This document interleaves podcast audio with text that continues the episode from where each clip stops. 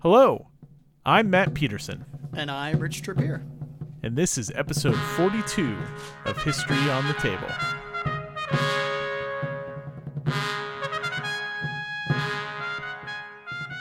I assume you've read Hitchhiker's Guide to the Galaxy, right? Uh, of course. Okay, so this is the one where we, re- we reveal the answer to the top 20 games of all time, I guess. Nice. That's a bit of a stretch, but we'll go with it because I didn't have much of a segue other than my dog making another a bunch of noise right when we were starting to record. So That's awesome. New co host. new co-host Rye Rye Charles Peterson. He's a big hungry hungry boy. Yeah, Rich, this is a big one. I'm really excited for it. We're doing the listener top 20 games of all time for 2022. Yeah.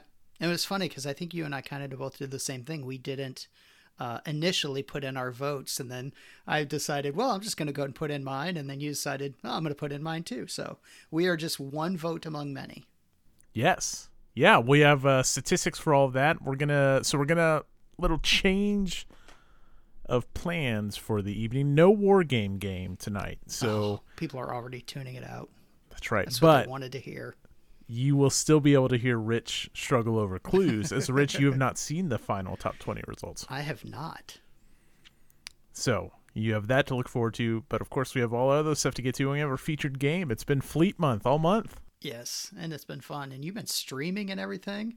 Yeah, and we're gonna we're gonna keep it going. Um, it's been yeah, it's been a lot of fun.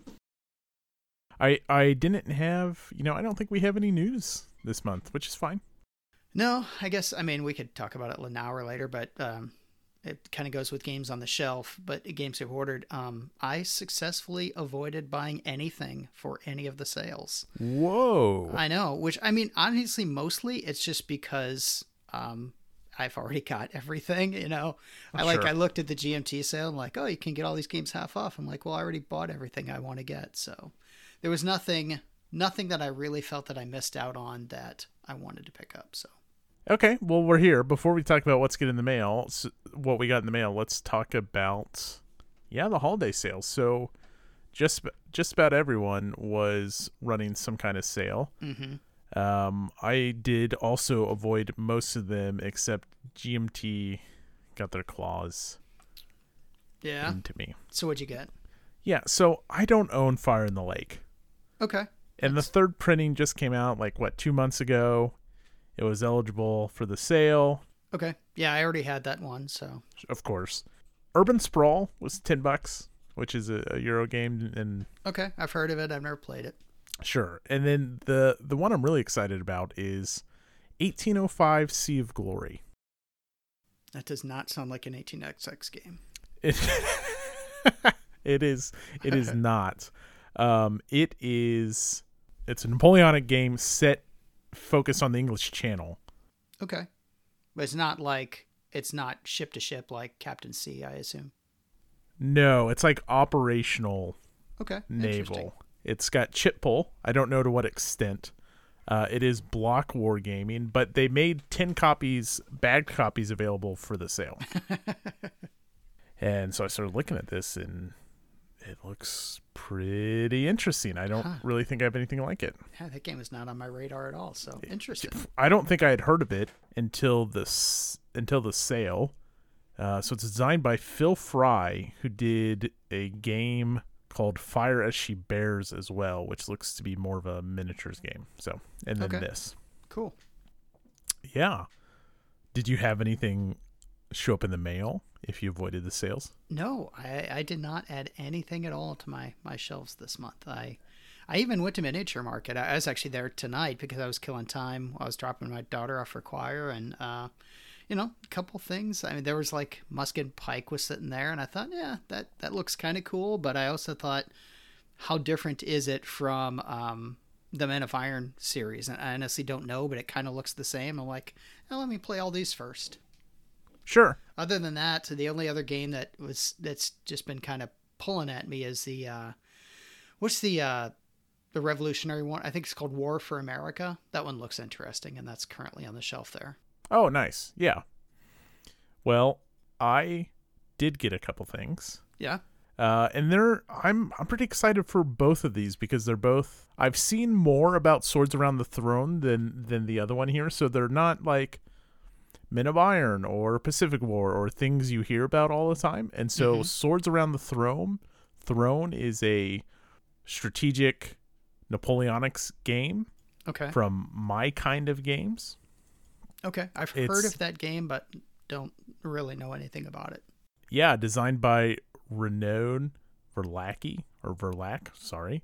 Uh, so Grand Strategic France, and I think the deal here is it's supposed to be like pretty light, but it allows you to like cover the whole Napoleonic era or take it in bite-sized pieces. So it can play in like 30 minutes, or you can do like the whole shebang and have like a several hour. Um, it does use cards, but not. It's not a. It's not a card-driven game, to my knowledge. Just by like pulling out the cards and looking at them, I haven't read the rules yet. The cards have symbols on them, but they're. I don't see any event cards. Uh, so that looks pretty awesome. I'm excited to give that one a go. Cool. And the other one was, you know, the the Charlie Awards were announced the finalists, right? And I was going through the ballots, and a couple, not a lot, jumped out at me. Um, you know, last year it was that um, that World War One game, that oh, you know what I'm talking about, right? The World War One game that got a lot of. Uh, was it like Death in the Trenches or something like that? Or why can't I think of it? It's right behind me, but I think it's covered up right now. Um, whatever. The World War One game that got a lot of buzz in last year's Charlie. So nothing jumped out at me Okay. like that this year, but there was a game that um, someone on Twitter drew my attention to in the same category that Red Flag Over Paris was in, which immediately got my vote because I love Red Flag Over Paris. Anyways, War for War of the Triple Alliance. Mhm. So, do you know about the War of the Triple Alliance? so when I think of the Triple Alliance, I think of Austerlitz, but I don't think that's what you're talking about. Right. And I that's kind of where I don't know if I would nail Austerlitz like as you did, but that's kind of the time frame I would think. And no. So this is 1864 South America America and it's Paraguay. Yeah, so Fighting we were- against- we were busy at the time. We, didn't, we didn't know about that war. That's right. Uh, fighting against Brazil, Argentina, and Uruguay. okay. Now, if you just said those names, I'd think you were talking about the World Cup. Nice. Rich Rich watches soccer today. I watched And, uh, one game. Yeah, so I'm an expert now. Sorry, I'm gonna I'm gonna get us back on track here. War of the Triple Alliance. No, I want to hear about this because I really, I mean, I would have never known that this war even existed.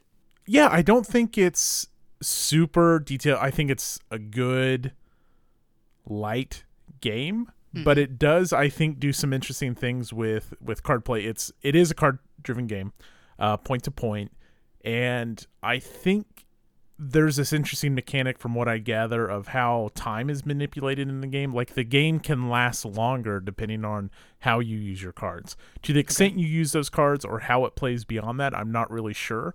Uh, someone on Twitter is just really talking it up and it's like, wow, I've never heard of this game. And then I started like, well, that's a really interesting topic. Oh, that's a really great looking map. Uh, so yeah. And this is, I don't remember if I said it, this is from NAC War Games Okay. um, designed by Pedro Martinez.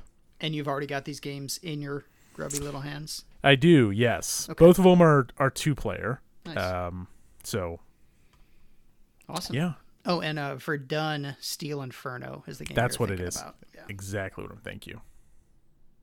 So yeah, nothing, nothing from like the big dogs, but Yeah. I'm I'm kind of on this kick as as once we get into the games, you'll see, uh, diving a little bit into these other uh, publishers, which has been fun. It's it's been an experience. Yeah, I'll have to wait till the uh, some more P500s start dropping before I order some more. Um, I mean, I've got a few things on the P500 list, and I mean, I, I'm I'm I'm not swearing off buying war games by any means. I've just been slowing down and trying to play the stuff I have more. Sure. Yeah. Okay. Let's talk about some books, which we've Sure. both been doing. Uh, I started one that you and several people on the History on the Table Discord have recommended.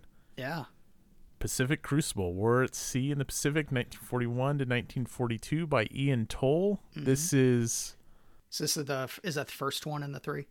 this is book one. Okay, So this is the Pacific War trilogy running from 1941 through 1945. I, I assume the third book, and so far it's it's fantastic. And of course, I've started this already to get as much as far as I can through it all in time for Pacific War, which is next month. Nice. Yeah.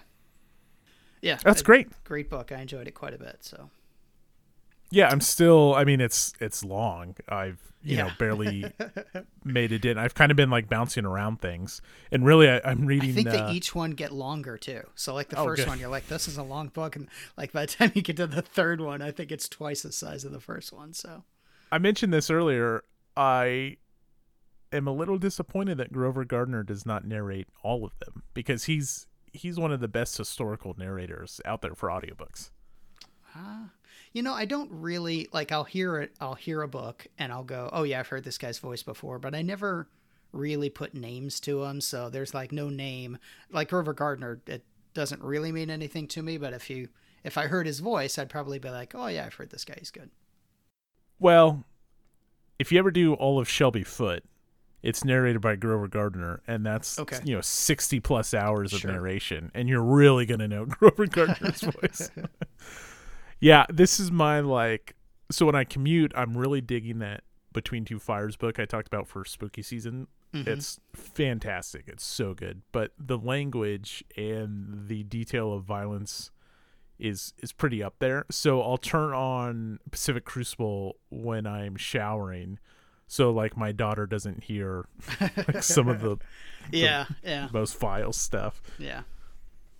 Yeah. Nice. You know you know it's gonna be authentic when they have to apologize at the beginning. They're like, I'm just using the words they said. Yeah, so Pacific Crucible is good, clean listening. Uh, Yeah. uh, Between Two Fires, not not so clean. Yeah. Yeah. All right, you've been Um, reading, sir. Yeah, I listened to a book called The Earth is Weeping by Peter Cozzens. This was a pretty good book. Um, I enjoyed it quite a bit. It's about the American uh, and the Plains Indians Wars from, you know, eight, basically late 1840s up to about 1890 or so. And um, very extensive. I mean, it covered like all the big stuff that you've heard of for sure, like, you know, Custer and Little Bighorn and, you know, um, Sitting Bull, and I mean, all everything you've heard of is in there, plus a lot of stuff you haven't heard of as well. So it was really fascinating. I mean, he does a good job of talking about you know the the betrayals, you know, Indian on Indian betrayal, U.S. lying to the Indians all the time, and you know the the desperation that they had. They're like, yeah, we know they're lying to us. We know they're not going to keep their word, but they're so much more powerful than us. This is you know the best we can do is just hope that they will keep their word and um, and then there's a lot of Indians are you know they're they're still raiding and killing people all the time, which brings reprisals and this whole circle of violence. But uh, it was a really good book. I enjoyed it quite a bit. It really, as I was reading it, I was thinking about how you did not like the the game, the Plains Indians Wars, and thinking, well, that's a shame because there really should be a good game about this. Um, I have played Comancheria. I have not played Yeah, same Navajo here. Wars. Comancheria is it's interesting. It's fun. It's a solitaire only game, which you know I I usually play those a couple times and lose interest in them. But it really did make me want a good war game on this subject, which I don't know if there is one. Yeah, I think uh, I first off I agree with you. Um, I think that Comancheria is a good, interesting. Like it's one of the better solo only games. We, I mean, we've talked about that a lot. Like not our favorite cup of tea for sure, but I agree there should be some two player, and I'm sure they're out there. I just haven't discovered them yet. But Plains Indian Wars was certainly not it. Yeah. Yeah, that's funny. So that book has been on my to read for a long time, and then Peter Cozzens also has tons of um, Civil War stuff. Like I think his Oh, okay. Chickamauga, I think his Chickamauga book is supposed to be like one of the definitive. I could be wrong on that. Don't hold me to that, but I think it's one of the go tos for if you're going to read something about Chickamauga. Interesting. I'll probably come back to him again at some point once I start playing some Civil War games again. Nice. Uh, and then I also I haven't finished this one yet, but I'm about halfway through it. Uh, Crusaders by Dan Jones. You and I both talked about Dan Jones quite a bit. Um, he's written a lot of books on that time period. He's written Plantagenets and War of the Roses and Templars. Um, I haven't read all of them. I eventually will, but uh, I like his writing, and this one is obviously about the Crusades. So it's good so far. Dan Dan the medieval man. Yeah, yeah, he writes good stuff. I mean, anytime I see one of his books, I know I'm gonna like it. So Yeah. You know what? This is make me think like I should get a Dan Jones book and crack it open Yeah. because yeah, damn, his stuff is great. And I recommended it to my receptionist is super into history. uh huh. and she loved she started with plantagenets which obviously makes sense Yep. Um, and she with. loved it so Yeah. That's that's good Yeah. that's a good solid line of reading this month sir Yeah, yeah. I've been doing a lot of reading. Um, I guess I've been doing more reading than playing lately, but that's all right.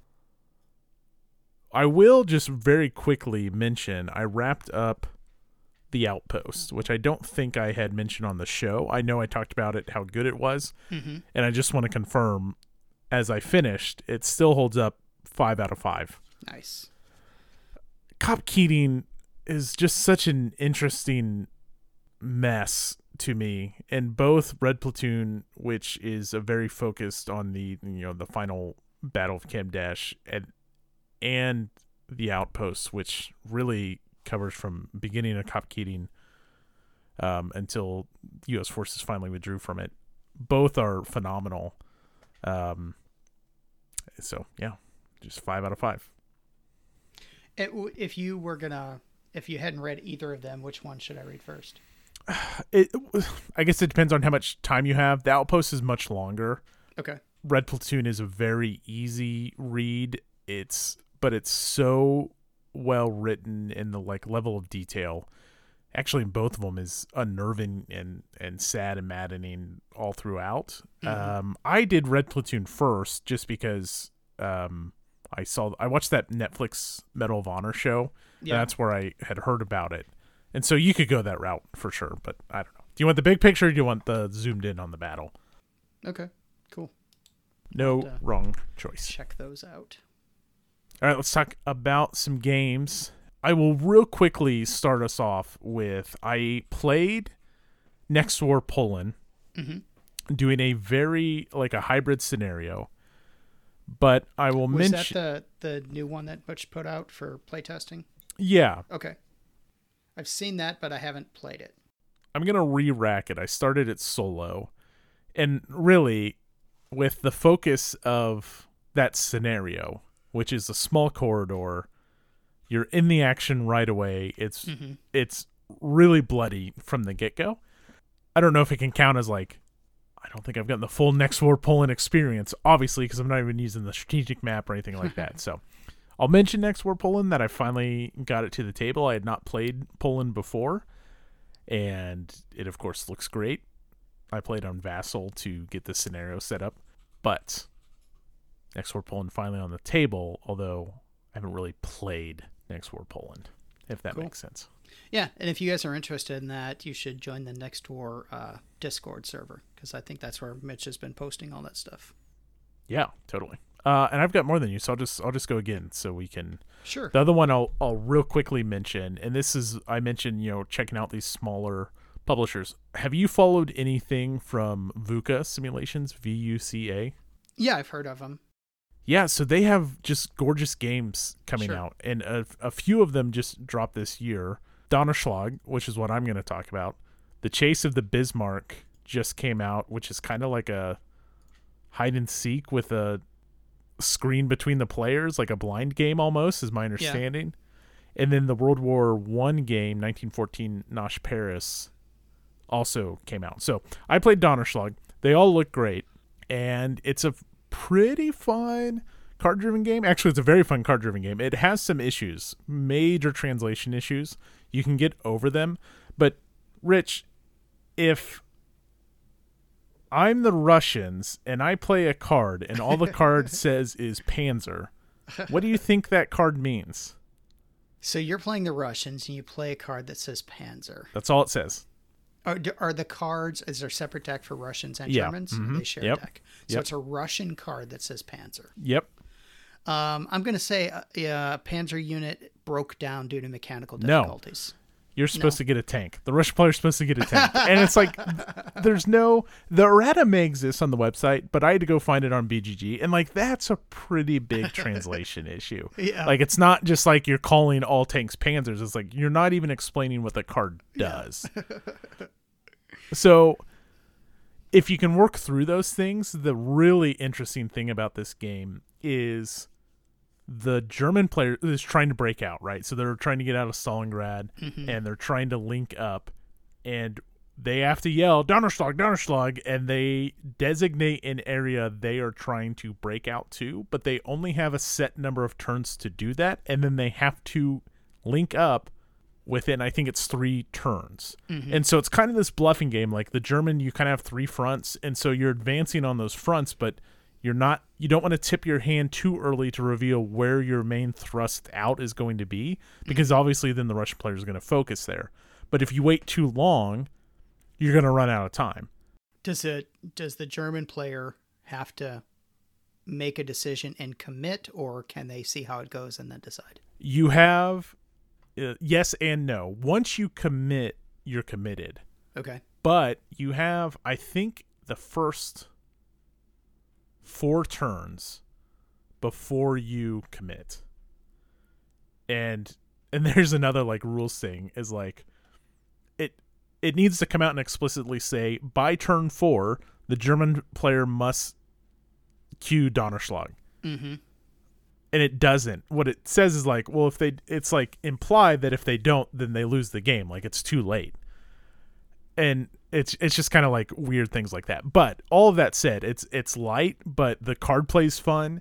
Your kind of like tactics cards, for lack of a better term, aren't guaranteed to go off, and so there's a little bit of like, all right, I'm gonna do this thing to really enhance my attack here, but it's not guaranteed to happen. And you can, but you can guarantee some cards.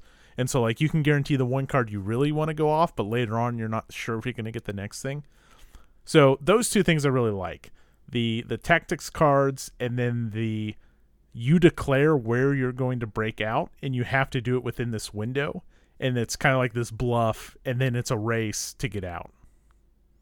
It's i mean it's it's fun. It, it has its issues and it looks gorgeous. And so if you're not opposed to you know having bgg pulled up and doing some searches while you tackle this game i recommend it. Um, i played on vassal and i and i played solo and this is not a solo friendly game at all Yeah. If not, if it's got bluffing in it. yeah, right. But still, just going through the mechanics and that that idea of it. So this is something that I would like to play again, and I would like to play it opposed, even with the issues. It's really cool. nice. I said it was gonna be a short one, but it, you know it's unique enough that it, it's worth talking about. Plus, it's a new publisher, Yeah. and again, it's you know something we don't always talk about. yeah, I've seen a lot of buzz just talking about that company lately. So it looks like they've got some interesting games. Well, I mean that 1914 Nach Paris just looks fantastic, and I've heard, uh, well, you know, our buddy Toby has been playing it, and I think he mentioned some translation issues as well, but otherwise he's been very impressed with it. Yeah. Cool. Awesome. All I guess I'll take one. Yeah. Um, I played some more Reds. Patrick and I Oh. just we continued our game. Um, we've been playing off and on for a few months now. It's just like whenever we can find a, a night to play for a few hours, and we played actually a little bit longer this time. We probably played three, maybe a little longer, three hours, maybe longer. Um, but I think we've got like one long night ahead of us, and we'll actually be able to finish the whole game. So we're proceeding on. Um, it's a fun game. I'm enjoying it. It's uh, it's it's it's very back and forth. You know, there's neither of us is in any way assured of victory or loss. So, um, but I'm starting. He's starting to turn the tide just because he gets so many reinforcements. So. Um, but you know, if you're playing a game against Russia, you have to assume that they are just never going to stop. So, um, I'm enjoying it quite a bit, and hopefully, sometime in December, we'll we'll be able to finish it up, and I'll be able to provide a final report on it. So, Nice. playing that one. Yeah, speaking of, of Patrick, we had a game night a couple of weeks ago, and we started off with Flashpoint South China Sea. This is the uh, Harold Buchanan, very light, card driven game. Is this in the, folk- the, the lunchtime series? yeah. Okay. my my concern after playing this once was how much depth is actually present in this game.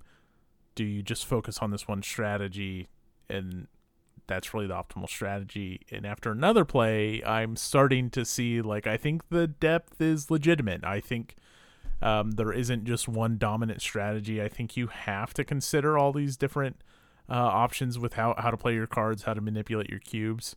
Uh, had a really really fun time with it. And this was in the GMT sale, and at at twenty bucks, that's that's a hell of a filler. How for, similar for is it to Fort Sumter? Way different. Okay, because I didn't like that game at all. Way different. You know, That's Red good. Flag over Paris is better Fort Sumter. This is Right. this is completely uh, Okay. Uh, I guess I shouldn't say completely different, but it's more. I didn't even think of Fort Sumter when I played it, but now that you mention it, yeah, sure, I could see similarities, but that didn't even cross my mind in, Okay. in my first couple plays. All right, because I knew they were both part of that sort of lunchtime battles or whatever it's called, but I didn't know if it was actually a series or if they're all just short games. You know what I mean? Yeah, I think it's just all short games. Um, so I, you know what, if you know, if we're ever bored one night, I mean, and you can teach it, you know, at the drop of a hat, or maybe I'll I'll throw it in a in the bag for Yeah, our sounds good. upcoming rendezvous. yeah, we need to schedule that. Well, we got one scheduled, I know.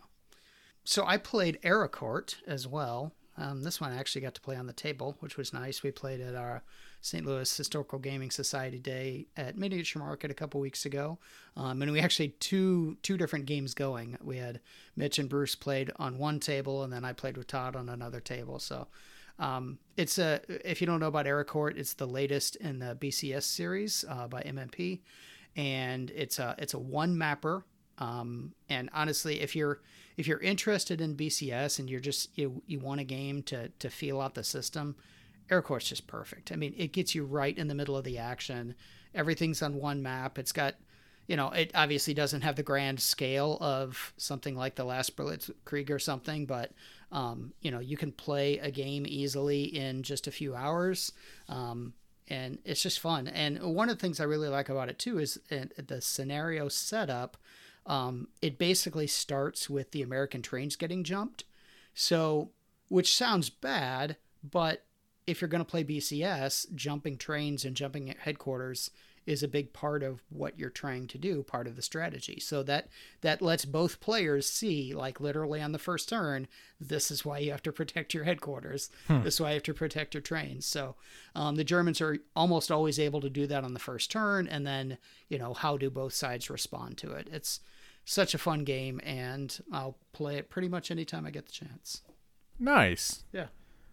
Should I just throw in the like ever present? I need to play more BCS here. Or should I just wait till later? Because Yeah, I mean, add it to the list of things that you want to play more, and it'll fit right in there. speaking of things I wanted to play more, Blind Swords. Like Yeah, there was some talk on the on the Discord about it, and then I, was, I really wanted to get back to Blind Swords, and so uh, Patrick and I played a Greater Victory, and this is South Mountain, and the Vassal module has some hoops to jump through um, and get it functioning right. But once you get it functioning right, it, it runs very smoothly, and so we had some hurdles in our stream of doing that. But once we were rolling man, getting back to blind swords and this map. Um, so if you're unfamiliar, blind swords chit chit pull game, chit pull game with an added layer of even if you activate the unit you want to activate, you're not even certain what kind of activation they're gonna get. Fantastic, just so good. And the South Mountain terrain is horrendous. is this a Rick Barber map? I know. No? I Okay. think this is one of the no. Okay, It's not. So this is fantastic. I think someone asked, yeah, because we started a poll on it, like what's the best blind swords game? I don't know if this is the best. Like I like Thunder and the Ozarks a lot. This has some different rules. There's no mm-hmm. cav charges in this, and it's just I do like that they've now, you know, they have the series rules now, and then you have this feels has what I'm trying to say is this has more flavor to feel like South Mountain. Like it has its own rules and customizations, taking out cavalry charges, that type of thing. So Yeah. another also, just in that series in general, I mean, with all the different kinds of guns that you can have in that game, there's a lot of customization based on just what what the guys were bringing to the battle. Sure. You know, these guys have shotguns. They can't shoot two hexes away, but if you let them get next to you, they're going to tear you up. You know, it's good stuff. it's it's great stuff. What I particularly like about this one is it's wide open, and and uh, specifically the scenario we're playing is the terrain sucks, Mhm. And the Union has this rule where one core is below the turnpike and the other core is above it.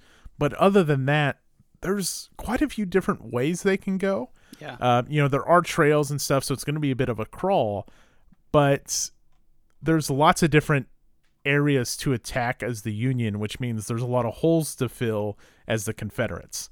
And I like that wide openness of that scenario, especially. Like, I really like Yeah. the options it's presenting me. Yeah, and that's why I like Thunder at Dawn so much. Thunder in the Ozarks is is fun. I enjoy it, but you're pretty limited to how you come in, and the game's sort of going to develop the same way. Thunder at Dawn is a lot more wide open, and in fact, I think the the second sort of it's ahistorical, but it's an optional scenario. Um, it basically gives you free setup, and you can attack any way you want, which really Oh, opens it up. Yeah, I really, I think we talked about it with Ardennes 44 is just the idea of open setup. yeah. That's cool. Ah, I should. Oh, I have that. Duh. That's I got. Yeah. Well, I need to play that. Awesome. Uh, okay, the last one I was saving, not necess- maybe the best for last, but one of the most anticipated for last, and that is John Company Second Edition. Not not a war game, although it does have military actions. This is just a historical themed uh, negotiation Euro game, um, and heavy, heavy emphasis on the negotiation. And so, what John Company is is you represent a family that is trying to benefit your family's gains by manipulating the East India Trade Company. And you do that by putting your family members in different positions. So they can be lowly clerks, they can be officers, they can be commanders, they can be governors, they can be in charge of trade, they can be in charge of all military actions, they can be in charge of the company. And each of those people I just listed will have a very specific set of actions they can carry out.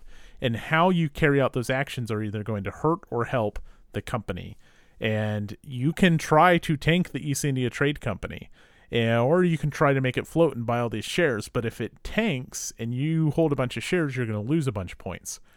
And there's just so much potential for negotiation. Like, hey, I'll make you commander here, but I want I want you you know, then I want you to do this in exchange. And you have these cards like you can trade that are like future binding promises like, all right, you get my votes when parliament votes if if you do this. And so you know, it's been a while since we've talked about when we did our top 5 negotiation games, a lot of the games I just hadn't played that many. I didn't spend a lot of time with Dune. I hadn't played anything like this.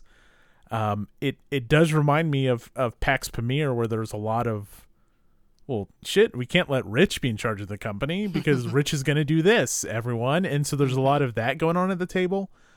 Oh man, it is fantastic. There's there's lots of little rules, but it's very procedural to learn. You get the big picture. Here's what we're trying to do. Here's how you get the points. Most points wins, and then you just say, okay, we're going to start with this turn. Here's what this person does. It's so good. It looks gorgeous. The components are nice. Awesome. Yeah, I got to play that. It's so good. I Is it- would it played be good with on Vassal live. You think? Uh, yeah. I I mean, yes. I wouldn't play this async. You know, I think not async. Yeah, because not enough interaction. right. You know, Pax Pamir just loses so much async because there's so less pointing out and don't do that. That's gonna help Rich. Yep. Um, so you need that here. But sure, you could play this on Vassal. I think. Yeah. Why cool. not? Yeah, maybe we can play that uh, together sometime. Maybe at KC next year. Yeah. Oh. Yeah, yeah, yes, yes. This is this is phenomenal. It is everything I wanted it to be. Nice. Whoo, doggy. That's a lot Well, of yeah, I would have ordered that one, except part of the reason I wanted it was because I wanted Pax Pamir, and someone sold me their copy of Pax Pamir, so I didn't end up ordering John Company. But now I kind of wish I had just gotten them both. uh, they do have copies available to purchase on Wehrlegig store. Okay, cool. Worth wonder if worth show up at Miniature Market. I, I've seen, I have seen Wehrlegig games there before. really so it's possible. Yeah. okay. I don't know if yeah I don't know if this is going to retailers or not. Yeah. Um, but I did I did see a tweet from Wehrlegig that they have copies on their store. Cool. Yeah, man, it's so good. Okay. We have those are our games, and we have no other games except the game. We and have I'm a not new talking. game. I'm not talking about the war game game. No, that's that's yesterday's news and tomorrow's. Talking about today's. our featured game. That's chosen by Rich and I, not Yeah. chosen by the patrons. This is a big one. This one I'm I'm really excited about, and that's Second Fleet. Modern naval combat in the North Atlantic. We're going back in time, folks. 1986. I wasn't even born yet. Oh gosh, you're such a baby. I was 13. 13 and aboard the La Jolla. Designed by Joseph Balkoski, published by Victory Games, and this is a hypothetical. You know, it's no there's no real historical setting here other than it's the Russian Northern Fleet against the American Second Fleet and you know, assisting NATO forces uh, set in the North Atlantic, uh, Yeah. primarily off the coast of Norway. And And there's a whole series of fleet games. There's, I mean, basically, if if you've got an ocean, there's a fleet game for it. So, but this one we selected specifically because it's the year of Finnish naval wargaming. Yes, and there are three Finnish hexes represented. There, in- there's in there's no game. bases or anything there, but you can fly over them if you want to. yes, right. I don't even do. You, do you do you think there's even anything we need to mention with um the setting? I I don't. I mean, it's North Atlantic, uh, you know, 80s submarines and, and carriers, which is really cool. All all the units, uh, most of the units have names on them, so you know Yeah. it's the La Jolla or the La Jolla. yeah, one of those two. One now I was two. actually on that boat for a time in the uh, 90s, early 90s, I guess. okay. We pronounced it La Jolla, but it, it could be that we were wrong. And it is actually the La, the La Jolla. I Well, I think it. La Jolla is a boat and La Jolla is a ship. Oh yeah, that that's probably it. Yeah. Now I, I, I may put army planes on aircraft carriers in the Korean War, but I can't let that stand. Oh man. No, I I remember the La Jolla very fondly. She was she was a nice boat. I enjoyed my time with her. So Yeah, we had uh we had Mitch in one of our streams, last night's streams, and that was that was a resource because of course Mitch knows that the NWP NWS is the Newport News. it is the Newport Yeah. News. Yeah, it's kind of funny because all the counters. So there there actually is a key in the book Yeah, that lists what every ship actually is, but all the counters have just like a, a string of of letters on them, and you have to kind of play Wheel of Fortune to figure out what the ship actually is. yeah. So I before we dive into Second Fleet, I want to go back to your earlier comment. There, are, this is a series of games. So Second Fleet, North Atlantic. You have Third Fleet, which is Caribbean, uh, Atlantic Ocean, and, and some of the Pacific. I haven't done anything with Third Fleet. Sixth Fifth, Fleet is the Med because I I've got that Yep. one too. Fifth Fleet is Indian Ocean, and then Seventh Fleet, which is the other one I've played, is Far East. Mm-hmm. And so, yeah, there's a fleet series, and they share a lot of similarities, but they're not necessarily the same. As a matter of fact, Second Fleet uses a D10, Sixth Fleet uses a D6, and I think some, maybe Seventh Fleet uses a 2D6 whatever it is, there is differences, which obviously 2d6 is on a curve and d10 is not. There's also game specific rules. Second Fleet has uh, fjords. You can go down and, and go through all the minor differences, but generally speaking, they share a lot of similarities. Um, but as Jason pointed out, there may be you may have one ship in Second Fleet that has slightly different numbers than Seventh Fleet because of the different dice mechanics. So that just because you know Second Fleet, there might be some changes if you jump over to another one. Yeah. With that out of the way, let's talk Second Fleet. Yeah, so um I guess my initial thought, so I had known that these games were a thing. I mean, I'm I'm an old sailor. I have heard of these games and thought it'd be cool to play them one day. Um, and haven't played them at all until this year. But before I knew anything about these games, I guess I imagined that they were a lot more heavy than this one actually was. I was and that's not a knock against it. I was sort of pleasantly surprised that the game is is not super complicated.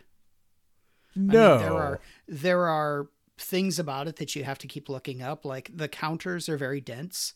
Um, they've got I don't know, probably some of them might have ten different numbers and notations on a single counter. So you have to look up and see, you know, oh, that's the close anti-air, that's the area anti-air, that's the anti-sub defense, that's the surface-to-surface missile. So there's a lot on there. Um, but honestly, the the actual gameplay itself is not complicated at hard. Com- combat, you there's slight differences in the different types of combat, but some of them, like I think anti-submarine combat, is just straight die roll, N- nothing at all. You know, and damaging ships. You know, if you do more than half damage, you damage, you flip them, and if you do more than their full defense, you destroy them. So, I was actually sort of pleasantly surprised at how light the game is, just because, um, I you know this is a game that I can play with my wife or daughter, and and have a lot of fun with it. Now that said, if you want to play the advanced game, the the full scenario, then it's going to get a lot more complicated, mostly just because of scale. You're going to have free setup basically. You're going to have you know reinforcements coming in. There's a lot of optional rules that you can use.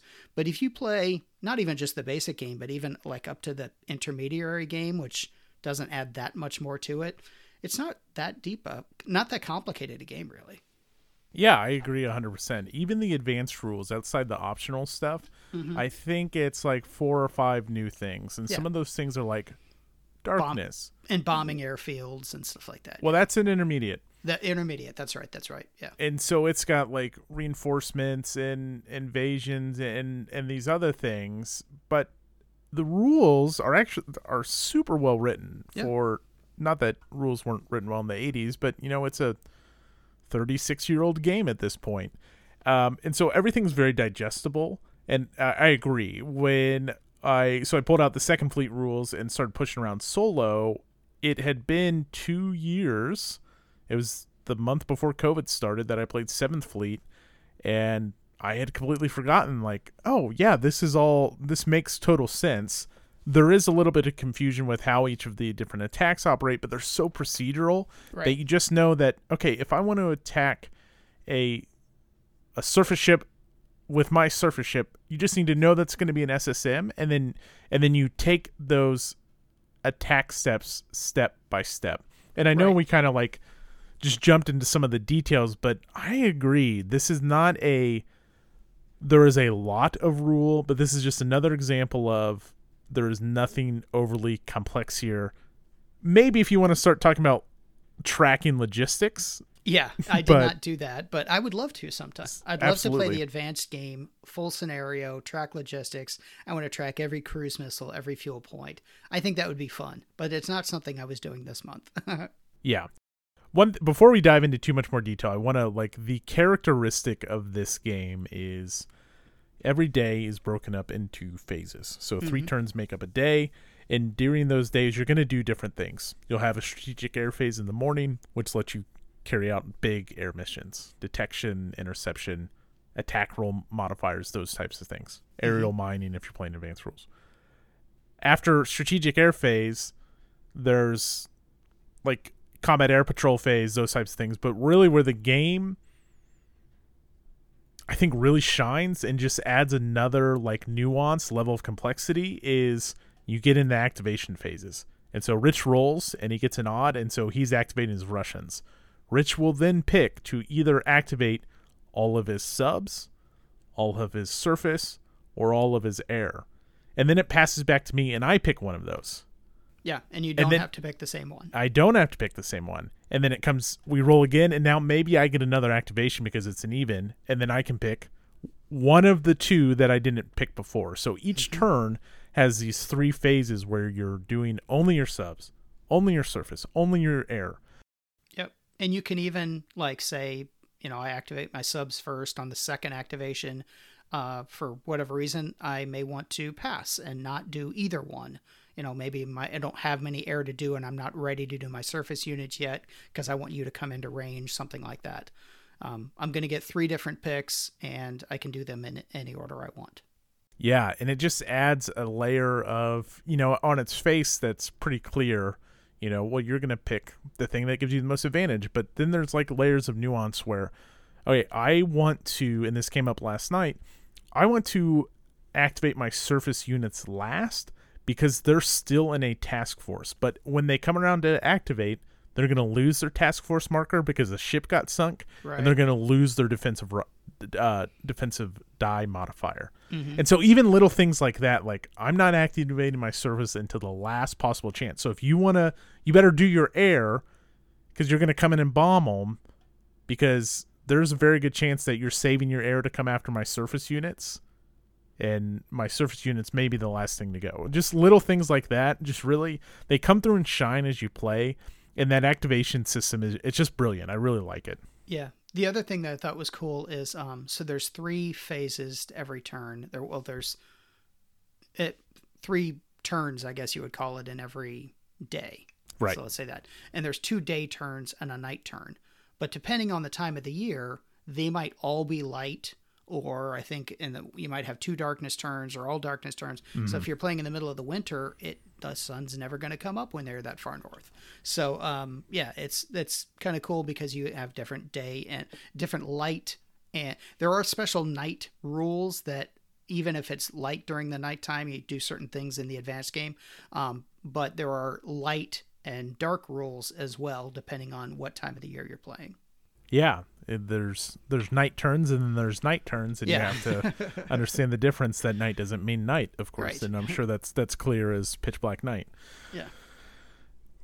Yeah, I think, and I think another, you know, while we're talking like defining characteristics, another one, of course, I think is detection, which I think when I talked to you about Seventh Fleet, we talked about, you know, so long ago, we talked about detection, and that's, and I think you said at the time that's an important thing for you in fleet games is this idea of detection, meaning you're not able to act against enemy units Right. unless you know where they're at. Because it Yeah. turns out that the ocean is pretty big. Yeah. Yeah, and you've got, like you said, there's a strategic air phase that's once per day where you can send out your reconnaissance planes and try to detect enemy units. So if they're on the surface, they're super easy to detect them. You just have to basically spend a plane to do it. Um, if they're submarines, you have to spend a plane and then roll and hope to detect them. Um, and if you can do that during the strategic air phase, it lasts all three turns that day, which is nice. But then anyone that doesn't get detected, you can have it can happen during movement and action and things like that. So if you move up next to somebody, um, obviously if it's a surface unit, you just got to get close to them and you'll be able to detect them. Submarines, it actually depends on how good your anti-submarine skills are. So if you send a a, a ship up to them that has no anti-submarine warfare capability, it will not detect that submarine. Um, so there's nothing you can do about it. You have to you have to use the right kind of ships and move them in the right place and time, and that's where you really get into the strategy of the game. I found um, I was unfortunately was not able to play this against anyone, so I just played a bunch of scenarios solitaire. Um, but a big part of the game is knowing which units to activate in which order so that you can get the jump on the enemy because it's a lot about maneuver and you know you ideally you want them to move into your attack range so that you can jump up and attack them on your turn. Just because it's quick, a pretty deadly game. I mean, you're going to sink a lot of ships in this game. yeah, our uh, when on our opposed games, our our first intermediate intermediate game didn't have a ton of casualties, but we're through one day in this next one, and I'm losing things left and right. Yeah, I mean, a lot of ships. If you if you roll if you roll well, you're going to sink a lot of ships with one hit. And I mean, all except for the biggest ships or you're going to at least damage. So, I mean, you can you can roll poorly and not damage a bunch of ships, Sure. even when you send in a bunch of bombers or whatever. That's going to happen. But um, for the most part, you're going to sink a lot of ships in this game. Yeah. I just one quick on the maneuver point is a great thing about this game too is learning how to utilize and I'm not great at this, the move fire and move. You can move, you can fire and you can get the hell out of there, Yeah, yeah. which is great. And you can do a couple different attacks depending on what Yeah. ship you get. You just can't do two of the same kind. So Right. So you could attack a surface unit and if a sub's nearby, wow, and I like we didn't utilize that near as much as we should have and we could have. Um you can attack a surface unit and then you can attack the subs. Yep. The one, you know, you talk about maneuver, there's also this stack maneuvering, which is pretty interesting too. So let's say this doesn't apply to every type of attack. There's five different types of attack in the game, and they each have their own very step by step process. Um, and I don't think we need to go into the detail of them, but most of them have this concept of anti air and local anti air. And your order of your stack of ships or boats is kind of sets the defensive value. So Rich targets this specific ship after I lock my stack ordering in place. That ship will then factor in all the anti-air in the stack and then also its local anti-air and the ship immediately below it. So there's this there's also this or I, I keep saying local, it's close. Um, there's there's this level of not only maneuvering your ships across the map and everything, but also maneuvering your stacks, manipulating your stacks to try to like yeah, and you can change your stacks. Like as soon as I say I'm attacking this stack, you get to reorganize it however you want before I select specific targets. and it's very important that you point as designated by the rules. Point at the stack. There's so much pointing in the rules. Yeah, but it does make a difference because you know, you know, I mean, obviously, you're often going to pr- want to protect the most valuable ships. You got to protect the carrier, Right. Um, but you know, if if you know you've got a bunch of air, maybe you take out his defenses first and you come after him the next turn. So, but carriers have additional defenses like combat air patrol and things like that as well. Sure. Sure. Um what else are you thinking in terms of like I, I think there's several things that make fleet fleets. And I, I want to make sure we didn't So- miss any of those. So one thing that I thought you sort of briefly mentioned on it, but um, I haven't played the other games, but in this game you can actually use terrain to your advantage. So you can you can hug the fjords to give you actually some sometimes defenses and sometimes negatives. Uh, submarines can, if you play the advanced uh, rules, they can they can actually go deep, but not everywhere because there are mountains underneath the water as well, and there's certain areas you can't go deep through. So um, yeah, it it's not something you usually think about in a naval game, but this game has terrain advantages. Sure. Yeah, and you know that's it was different in Seventh Fleet for sure, but you know, on one half of Seventh Fleet, you're in the middle of the ocean and there's no there's no terrain, right? I mean, it's just wide open ocean. But then once you get around Japan, like there's these bottlenecks and you know, ships coming in and out and obviously like if you're trying to escort some merchant ships through the straits, whatever those straits are called, um like there's going to be a line of subs that you're not making it through without getting detected and having some torpedoes shot at you. Yeah. Um, and there's there's some of that here on the bottom. Yeah, the you've got Map. the SOSUS, which is the the string of sonar buoys used to detect enemy sub- enemy submarines. Right. But on most of the scenarios, you never go that far south. Yeah, right. I didn't play the advanced scenarios, which when we played Seventh Fleet, and this is a little off track, but we whatever scenario we played, and I don't remember what it was, we used everything, and a lot of the action was so far away from Japan. I actually really like that. Uh, a comment I had last night in the intermediate scenarios, and of course the basic scenarios, um, which the basic scenarios get you the only new intermediate rule is attacking air bases. Like that's that's it. What it does is it introduces all of the units at the same time. Um, whereas the basic rules, maybe you'll just have second fleet or, or surface fleets. Um, anyways, in seventh fleet, it's wide open. And here in second fleet with these intermediate scenarios, you're in it and at each other's throats right away. I like this like vast open closing down on each other, each other with like the whole map. Who knows where you're going? I I do like that. I this second fleet does feel a little more claustrophobic, but that's not a bad thing. Yeah, so there's five basic scenarios and four intermediate scenarios.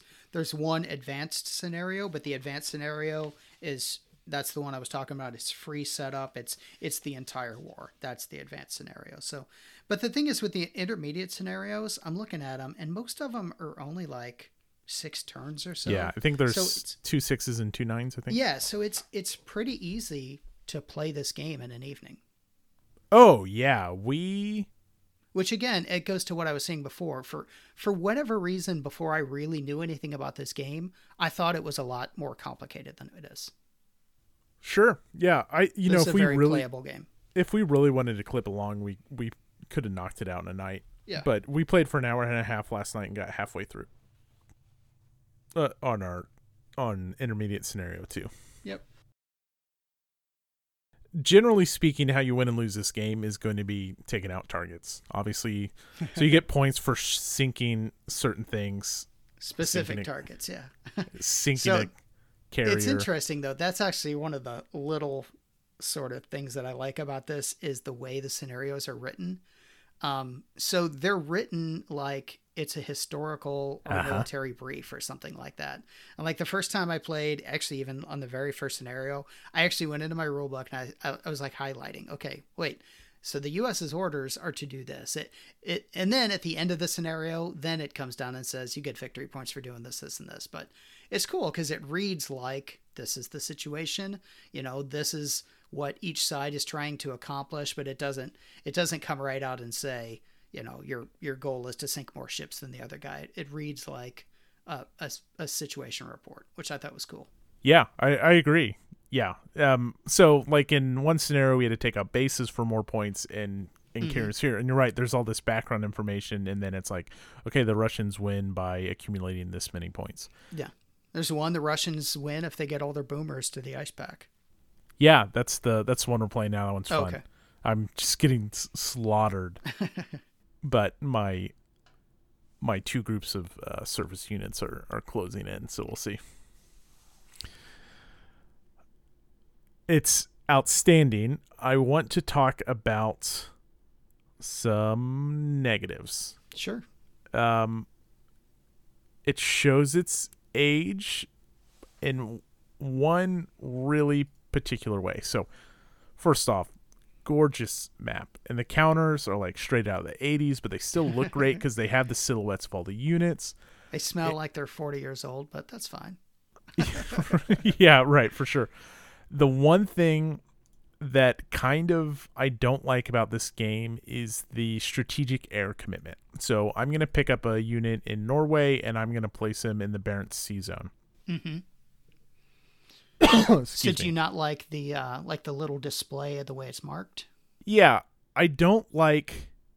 Let's say I send something from the Barents Sea Zone to intercept in the Barents Sea Zone, and then I Mhm. pick up a recon plane from the Norwegian Sea Zone to run recon in the Right. Barents Sea Zone. There's no. Once they're both committed, let's say I have a recon in both. I have recon in Barents Sea, recon in Norwegian. They go to the same box Right.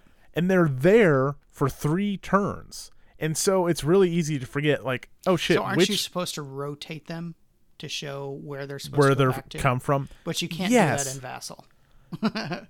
Well, but you can give them labels and, and Yeah, say where they come true. from. But when we played in person, it's there's got to be a better display option that someone Yeah. should come up with where or in we use like the clear markers because then I want to know what airfield they came from too. Like Sure. technically it doesn't matter. They can go back to wherever they want unless they're on a, a carrier. They have to go Right. back to the carrier.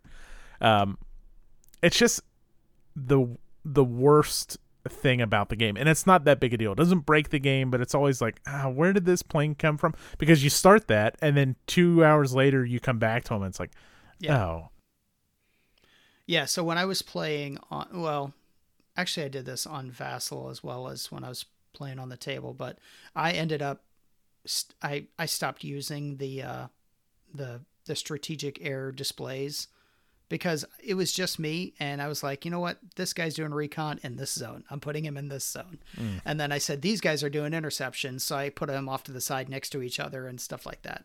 I ended up not using that display because I didn't find it that helpful. Yeah, I mean, I it it does work. Like there are, you're right. There's boxes to say which zones they come mm-hmm. from. Great. It's just it's not the cleanest, and that's probably a, a minor gripe. As well as the rules are written, I think there's there's so many Oh, there's really not that even many. There are minor case rules, and I stumbled with this a lot. Is what's the significance of AEW and what's the significance of EW? Yeah. And I know now. Do you know? Uh, well, EW is electronic warfare, and AEW used you add to a cap to make them more effective, right? Yeah. So AEW, good for your cap. Yeah. Um, like you can you can intercept with your cap sooner without taking penalties, unless you're using the like yeah the little helicopters. And, and EW, I think that's also one of the advantages the Americans have over the Russians because I don't think the Russians will have those on the carriers, at least from what little I've seen, but the Americans do. Sure. AEW, nope, I'm wrong. EW is good for SSM. So if you go bomb a base, it provides a negative die roll to uh, modifier to the defense roll, and it it's this is present in every war game, and this is 36 years old, so I'm really grasping for gripes, right? But there are things like that where it's like, what's what's the deal with that? And you just got to go look it up. It, I mean, that happens every war game, though.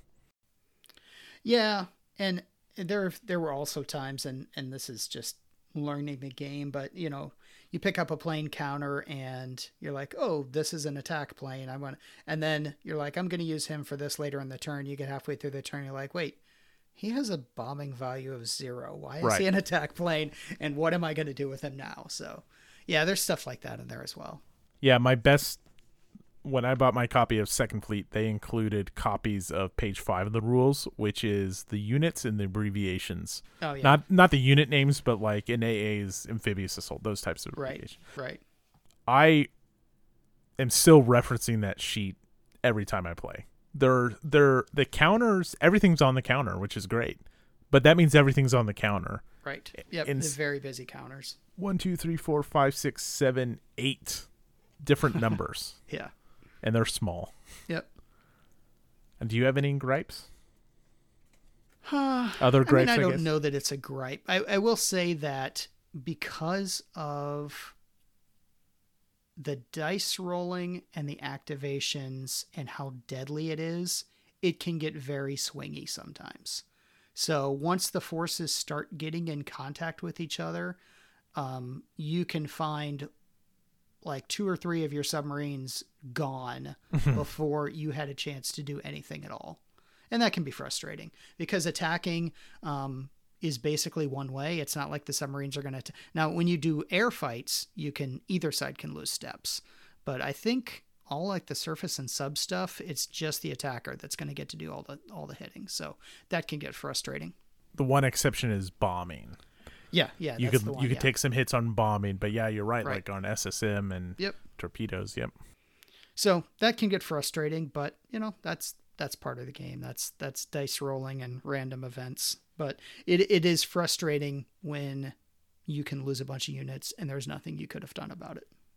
You know, it makes me want to go, and I, I honestly can't remember now if Seventh Fleet was 2d6 or not, but it does make me want to if there is a 2d6 one, if I'm not wrong about that, it does make me want to explore it because when you're on a d10, there's no curve, so you have same odds for a 1 as you do a 7 as you do a 9. Mm-hmm. There's not a lot of modifiers here. Yeah. You have some defensive modifiers for being in a task force or fjord, or some attack modifiers for attacking things but not having a surface unit present to, you know, guide in the the attack um, very minor die roll modifiers. There's just not a lot of factor in, and so your die roll is pretty. I'm sure that's factored into the the combat results. Like you can roll a, a one and still inflict some damage, right?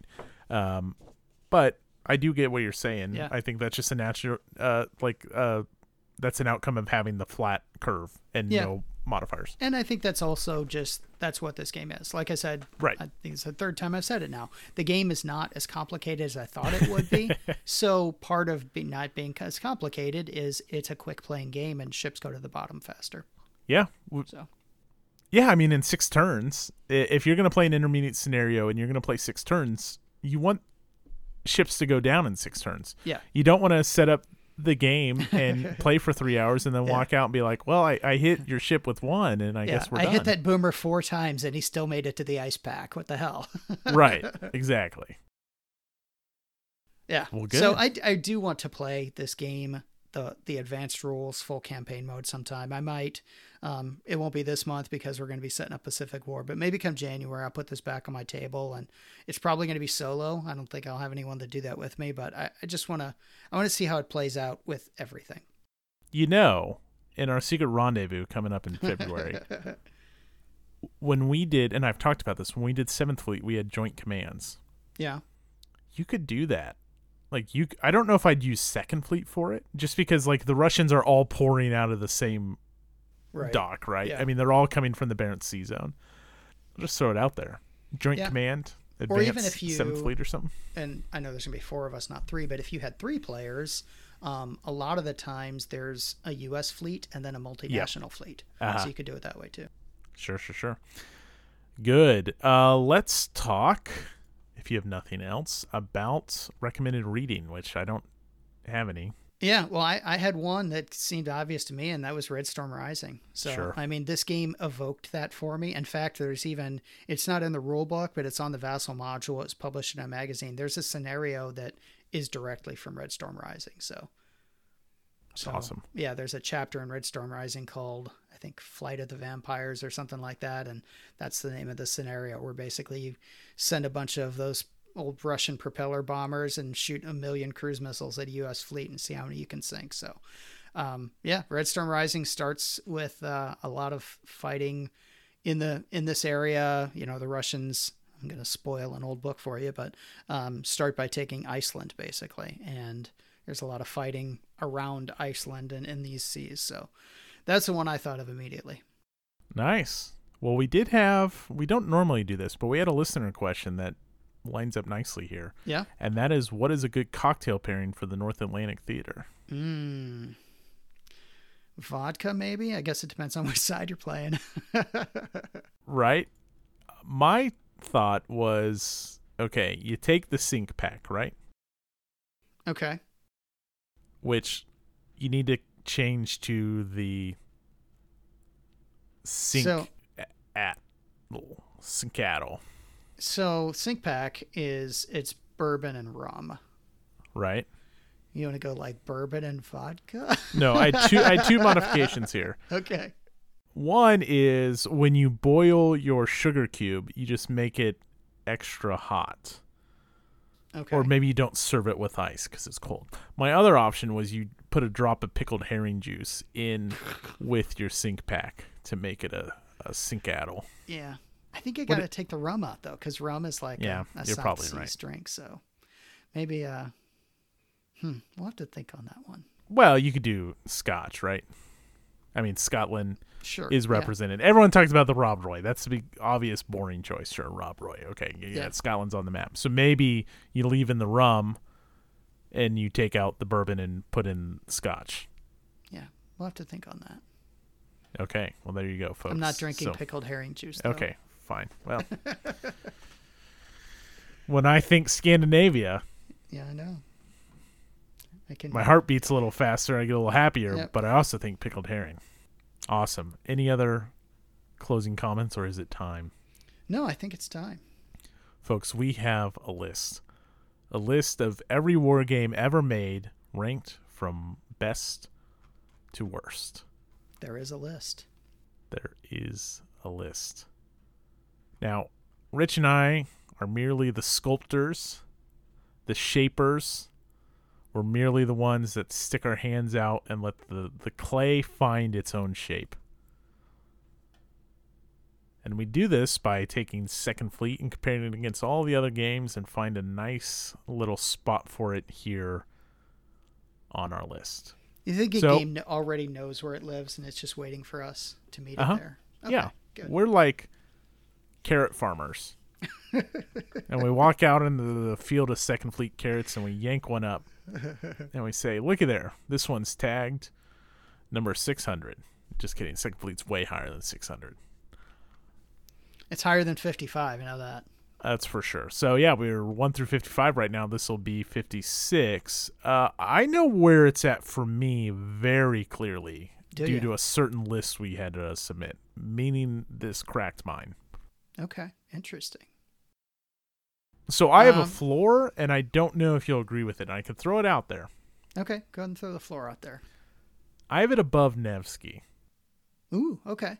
I mean, I, I think I was in that area, but I wasn't sure that would be the floor. You have it above Nevsky. Interesting. Okay. Yeah, and then I kind of waffled on this thing where it's above Stalingrad but below Dien Bien Phu, which is a logical fallacy with the list. Yeah, and I, yeah, I, I need to play Stalingrad because. Yeah, see, I would say I, I would put it below Empire of the Sun. But above Dien Bien Phu, and here I stand. I don't know, but I, I wouldn't put it above Empire of the Sun. So Oh, you, oh, you're just saying below Empire of the Sun. yeah, yeah, Oh, sorry, sorry, a you didn't higher, mean a directly higher below. number. Yeah, not a higher ranking. Yes. Okay. Well, I mean, I don't know if I put it above Dien Bien Phu. Who?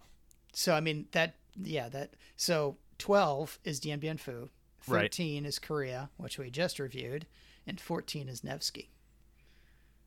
And just to sort of round that out, fifteen is Next War Vietnam. I would definitely have it above Next War Vietnam. Yeah.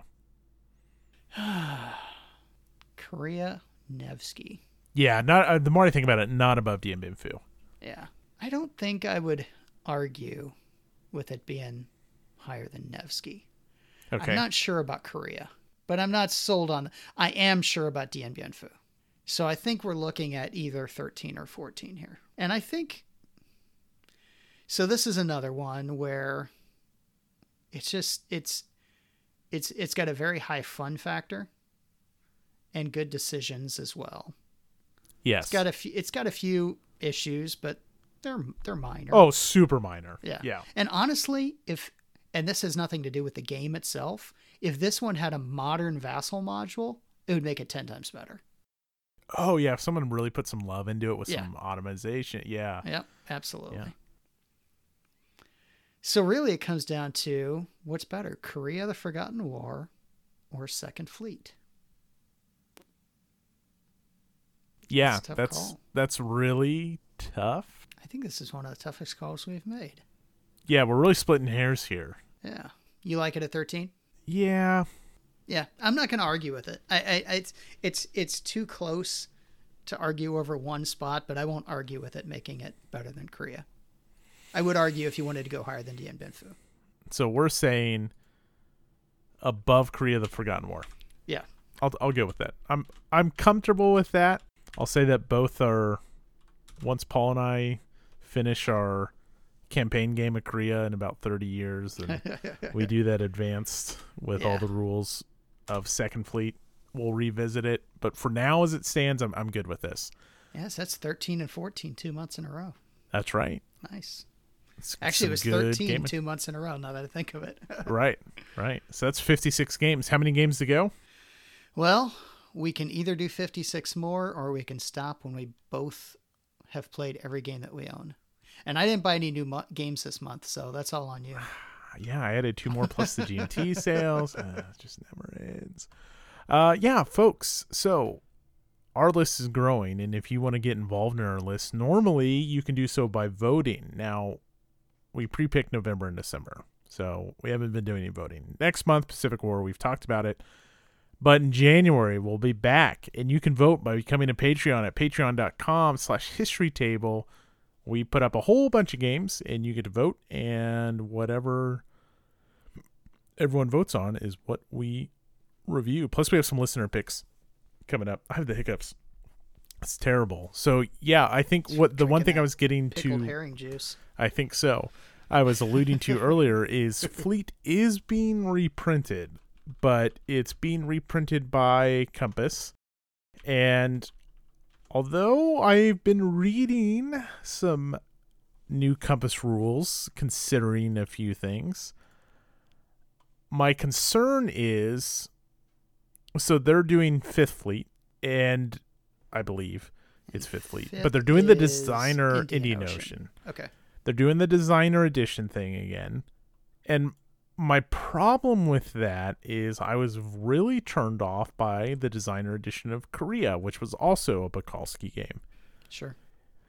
And so I'm very reluctant and nervous to see what kind of treatment this get, gets because and I know some people are a fan of them, but I just I just don't know. I yeah, this it won't be a pre-order for me, but it's worth keeping your eye on. I guess if you're a Fleet fan or if you're interested in it and don't want to track down the old ones, which are totally worth it, especially Second Fleet, which is not you shouldn't you should be able to get that very affordably.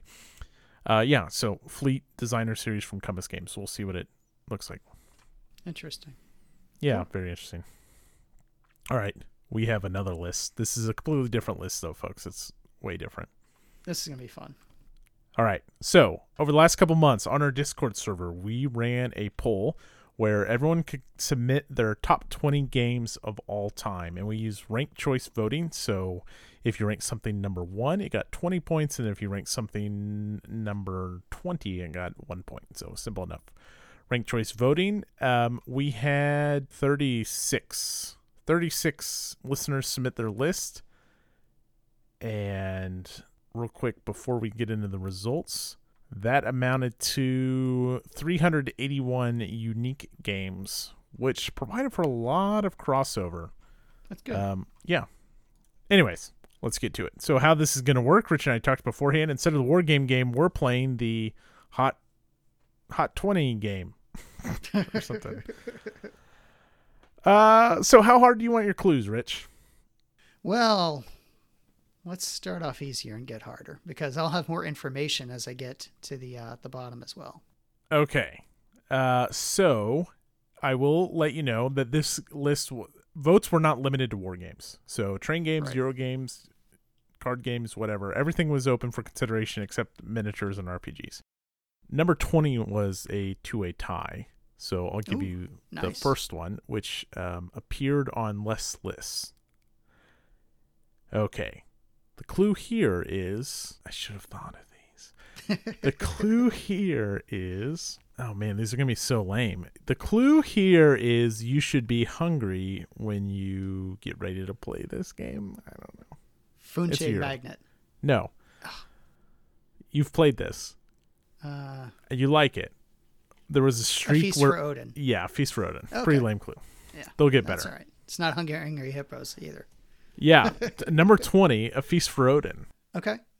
Uh, yeah, if you're unfamiliar with Feast for Odin, it's an Uwe Rosenberg worker placement game. You send out your Vikings to numerous tasks. There's so many options in this game. I'm glad to see this on the list. I think it's one of my, uh, I know it's one of my favorite Uwe Rosenberg games. I just love the, there's a million different things you can go do, and they all feel like you're accomplishing something, whether you are or not. Yeah. And there's lots of different strategies you can try and and even if you don't win, you're like, ah, I did something different that game. I focused on breeding animals or whatever. It was fun.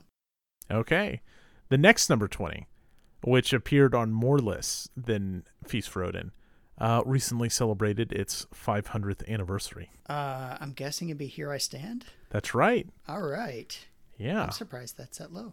Same here. Uh, Here I Stand is ideally a six player game with six different factions that all play a little bit differently. Actually, some are way different than the others. Um, so they're all asymmetric, and you're vying for your faction uh, during the Reformation to score the most victory points through combat or religious conversion or, Exploration, uh, yep, lots of stuff. Building fancy castles. You play cards, you negotiate, and you, as Rich has said, have one of the best days of gaming you can have because it's that good. Absolutely. Okay, number 18, set in Mexico. Hmm. Pax Porfiriana. Nice, yes. All right. Rihanna. I have not played this. You have? Oh yeah, yeah, lots of times. It's good. Um, if you played Pax Pamir, it would at least look familiar to you. It's different setting and there are some different mechanics. Um, but yeah, it's it's it's essentially a game about it's a tableau building game where you're trying to at the right moment in time, uh, overthrow the president of Mexico and take his power for yourself. Uh, good backstabbing slash negotiation game. All right. Number 17, you better feed your family. Ooh, Agricola. Yes. Nice. 62 points showing up on five lists. Yeah. Uh, Agricola. It's more would ta- worker I would- placement. I would, take Caverna over Agricola any day, but I, I get the appeal. I'm having fun with our Caverna Place Agricola, Uwe Rosenberg worker placement. Here, the deal is the card play is one of the most important aspects. It shapes your strategy for the game. You draft a hand of cards from two decks, and those cards guide your actions as you take actions to gather clay and wood and build huts and get animals and plant fields. And then it's probably, I think, certainly is the toughest in terms of having to feed your family. Oh, it's yeah. much harder. It is not a forgiving game. No. Okay, number 16 is going to make John R happy, and it's our only Ancients game. Hmm. What would be the highest ranking Ancients game? Successors. Oh, no, no, No? no, no. Commands and Colors Ancients. Oh, CNC Ancients. Okay. Yeah, that makes sense. Yeah. Uh, Commands and Colors is the block. Um, I, I, I don't even. Card driven, but not in the sense of capital card driven. You play a deck of. You play from a hand of cards, and you activate your troops based off wings Mm-hmm. uh, and flanks, and you activate a certain number of them. It's very light. Uh, you chuck dice and have a lot of fun. And Commands and Colors Ancients is pretty awesome. Yeah. Okay, number 15. This is an entry in one of the finest Civil War series ever made. Ooh, an entry. Um, Let's go Roads to Gettysburg. No, No? Stonewall Jackson's Way to. Oh, okay. Yep. Uh, hopefully that means Roads to Gettysburg is even higher. We'll- But we'll I'm not sure how you're dealing with series games, so. So series games were not combined. Uh, It is worth Okay. noting. That's a good point. In things like Pax Pamir, which has Pax Pamir First Edition, Pax Pamir Second Edition, those were combined. In things like Next War Vietnam or Next War Taiwan, those were not combined. Make sense? Yep, got it. All right, number 14. This is the only game on this list based off a separate IP, and it's a popular IP. Very popular IP. Hmm. Dune. No, good guess. War of the Ring. Oh, okay. You know, I've seen that one played. I've never actually gotten to play it. It's on my short list. Yeah. I hope very much to be playing that one soon. All right, number 13. This is one of your favorite games, but probably not your favorite. That's my clue. That's your clue. Like it's it's in your top 2 or 3. Um, Twilight Imperium. No. No. Red Storm is it still up there? Oh, yeah. I don't. Yeah, might Okay. not be top. Not top two. Oh, f- yeah. It's it's definitely up there. Yes, great, great game. Nice. In fact, I've been wanting to play that more because I think it's Joel Toppen's been posting pictures on Facebook and playing it. It's making me jealous. So I'm I'm jealous of lots of things that Joel Toppen is able to play as frequently as he does. Son of a gun. All right, number twelve, just edging out Red Storm by one point. Uh, this is a Euro game where if you bump into your neighbor, you go to war. gosh. Oh, I'm- I didn't play this till this year. It's it's fantastic. It's an oldie. I don't know. I don't even have a guess for that one. Tigris and Euphrates. Oh, you know what? I did play that on BGA. BGA, I guess. Yeah, I did not really get it.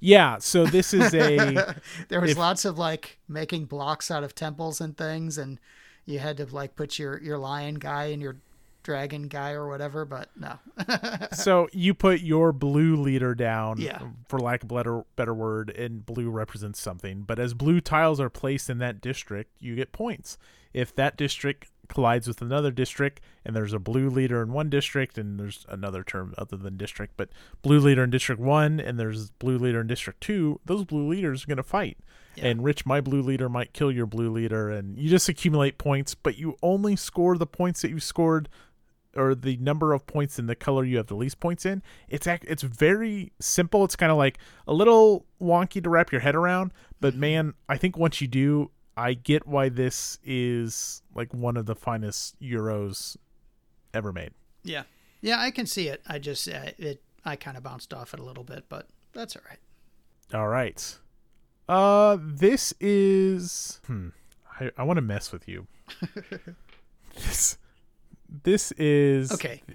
Pause. Tigris and Euphrates is not better than Red Storm. Well, okay. It was one. It was a one point difference between Red Storm and Tigris and Euphrates. All right. You may continue. Okay. Number eleven is the second best tactical game ever made. I guess I'm gonna say Advanced Squad Leader. Yeah, and I don't actually stand by that. I just wanted to mess with, mess with Yeah, Rich. It's ASL. It's Yeah. Tactical World War II. We've talked about it a lot. Yeah, if you don't know what it is, welcome to the podcast. Yeah. this is your first time listening. Num- number 10 is our first coin, only coin Mm, in top okay. 20. It's got to be uh, Fire in the Lake. Yep. Yeah, I figured. Yeah, that's uh, that's the best one. I think I would agree with that. I would probably agree as well. So far, of what I've played. Yeah. Just put that disclaimer on it. All right, number I think, 9. uh, I think I've played all of them. Number 9 probably sits near the top of my giant pile of shame. You've played it recently. That's not a very good hint. I don't know. Mitch helped bring about the new copy. Oh, Vietnam 65 75. All right, there we go.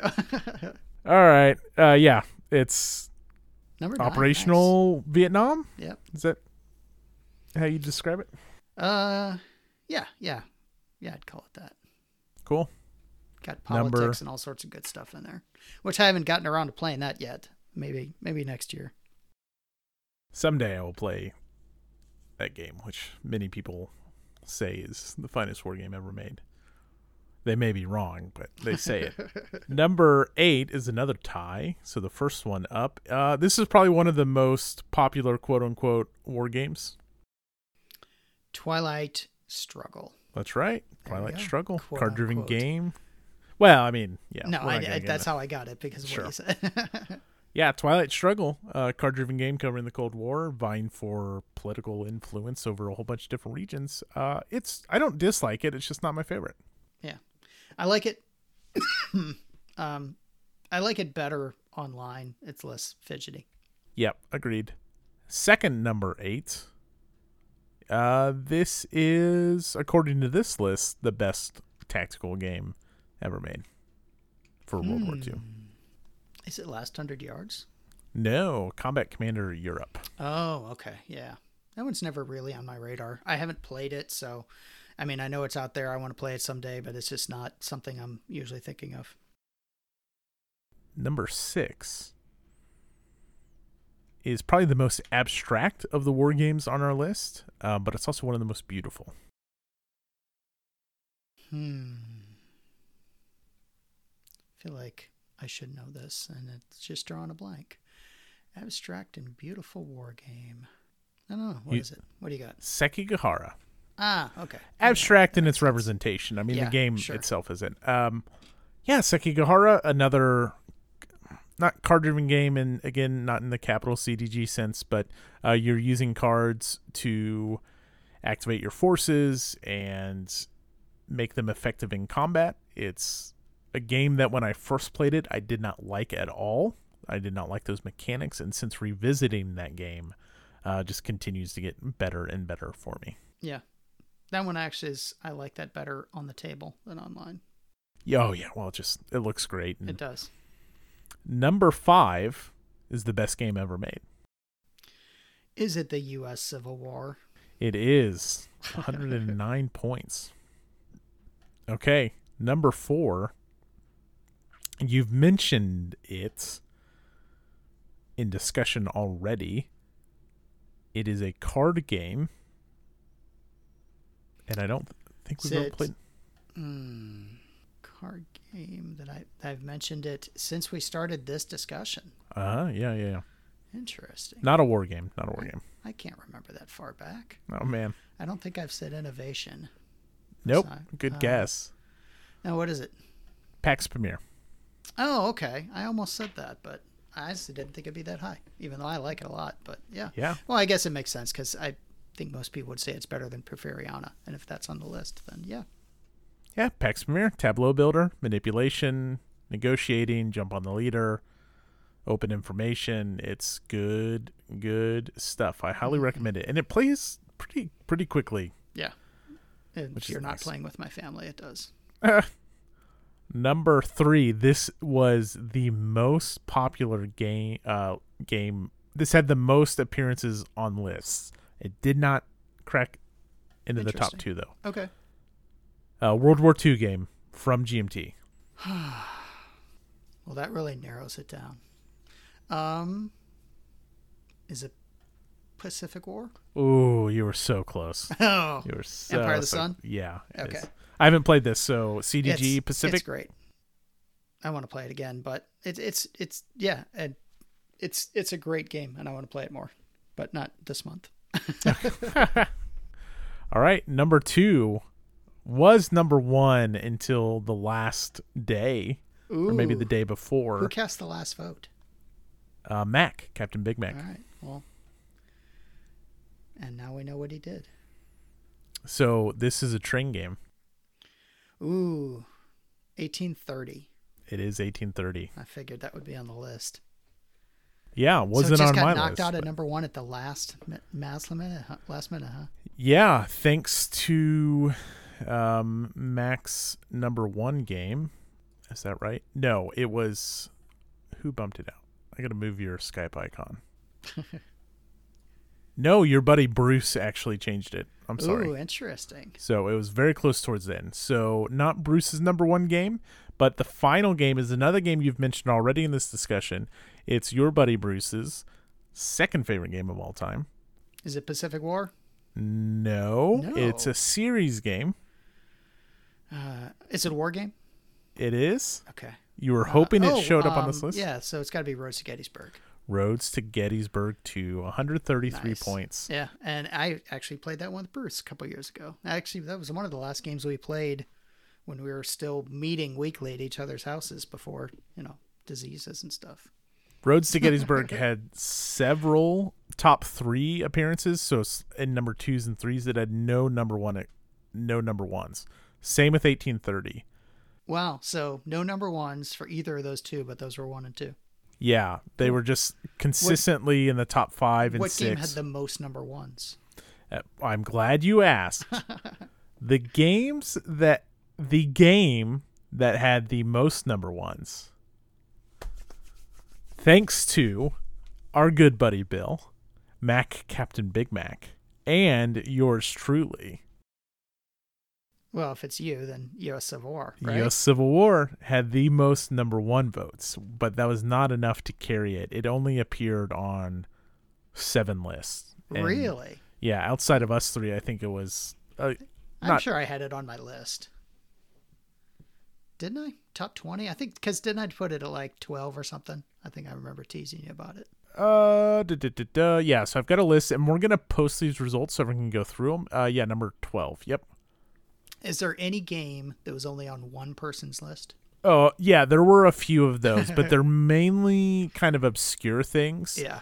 I don't think there was anything that's like, wow, that's on like that game's only on one person's list. Yeah.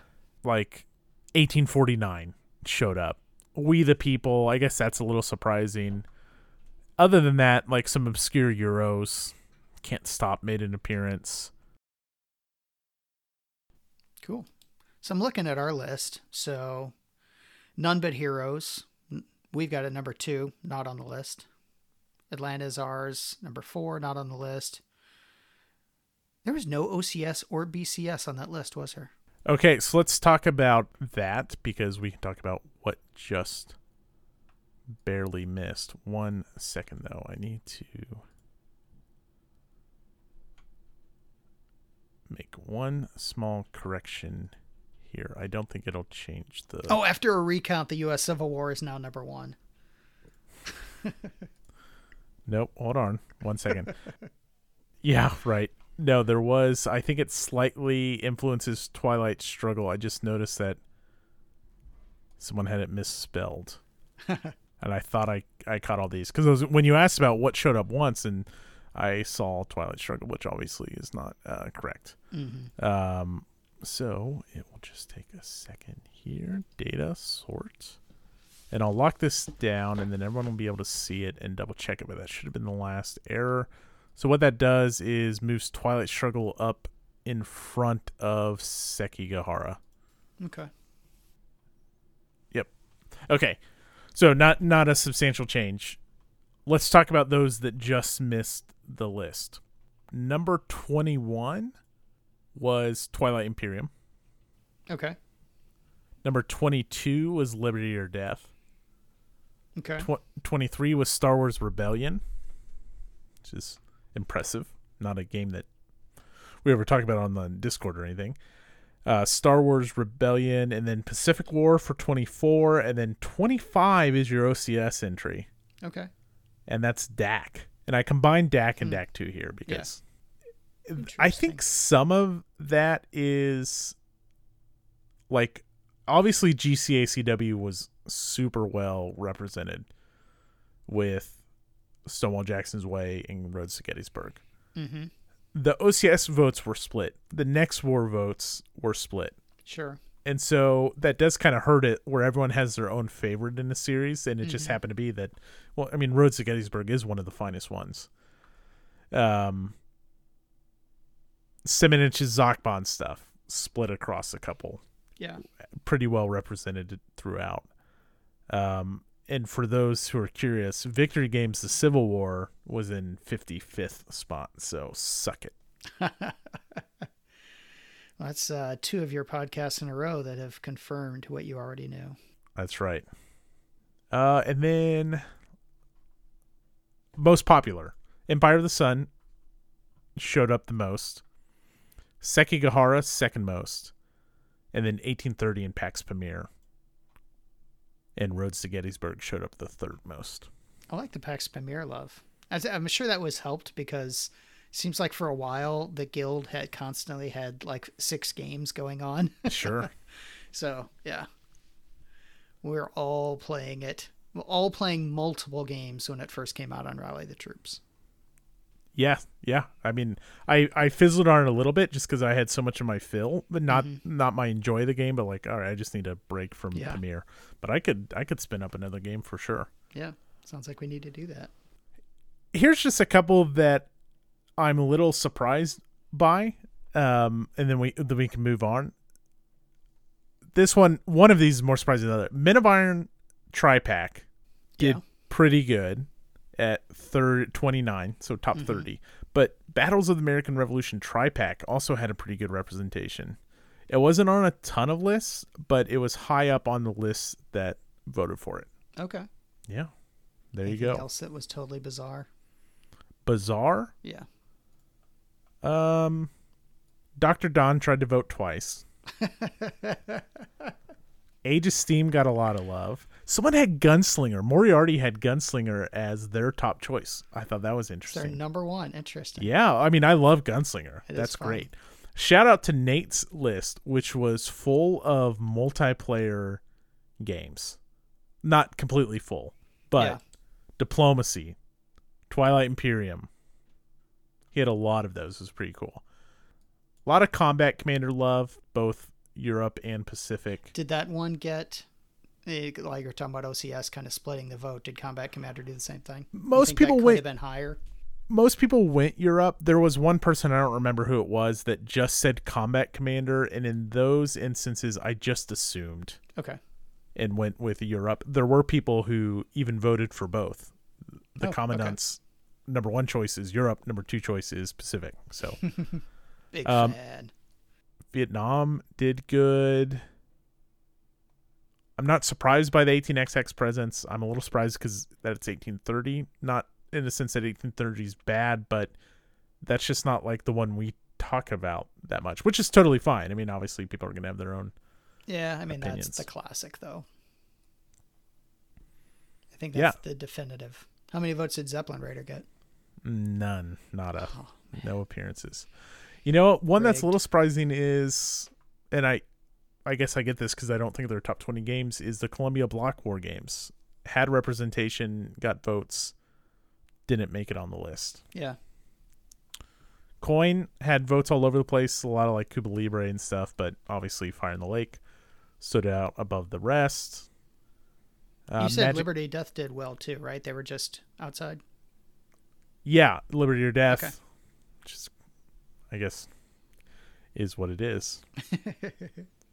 so yeah, The people have spoken.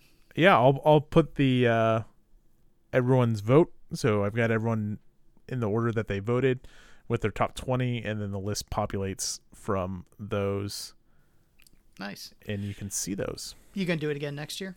Yeah, absolutely. This is gonna be a running thing, and Cool. obviously, the more people that do it, the better and more diverse stuff, and then we'll control it. We'll compare it each year. And I just want to give a shout out to Dads on the Map once again. They do this uh, every year.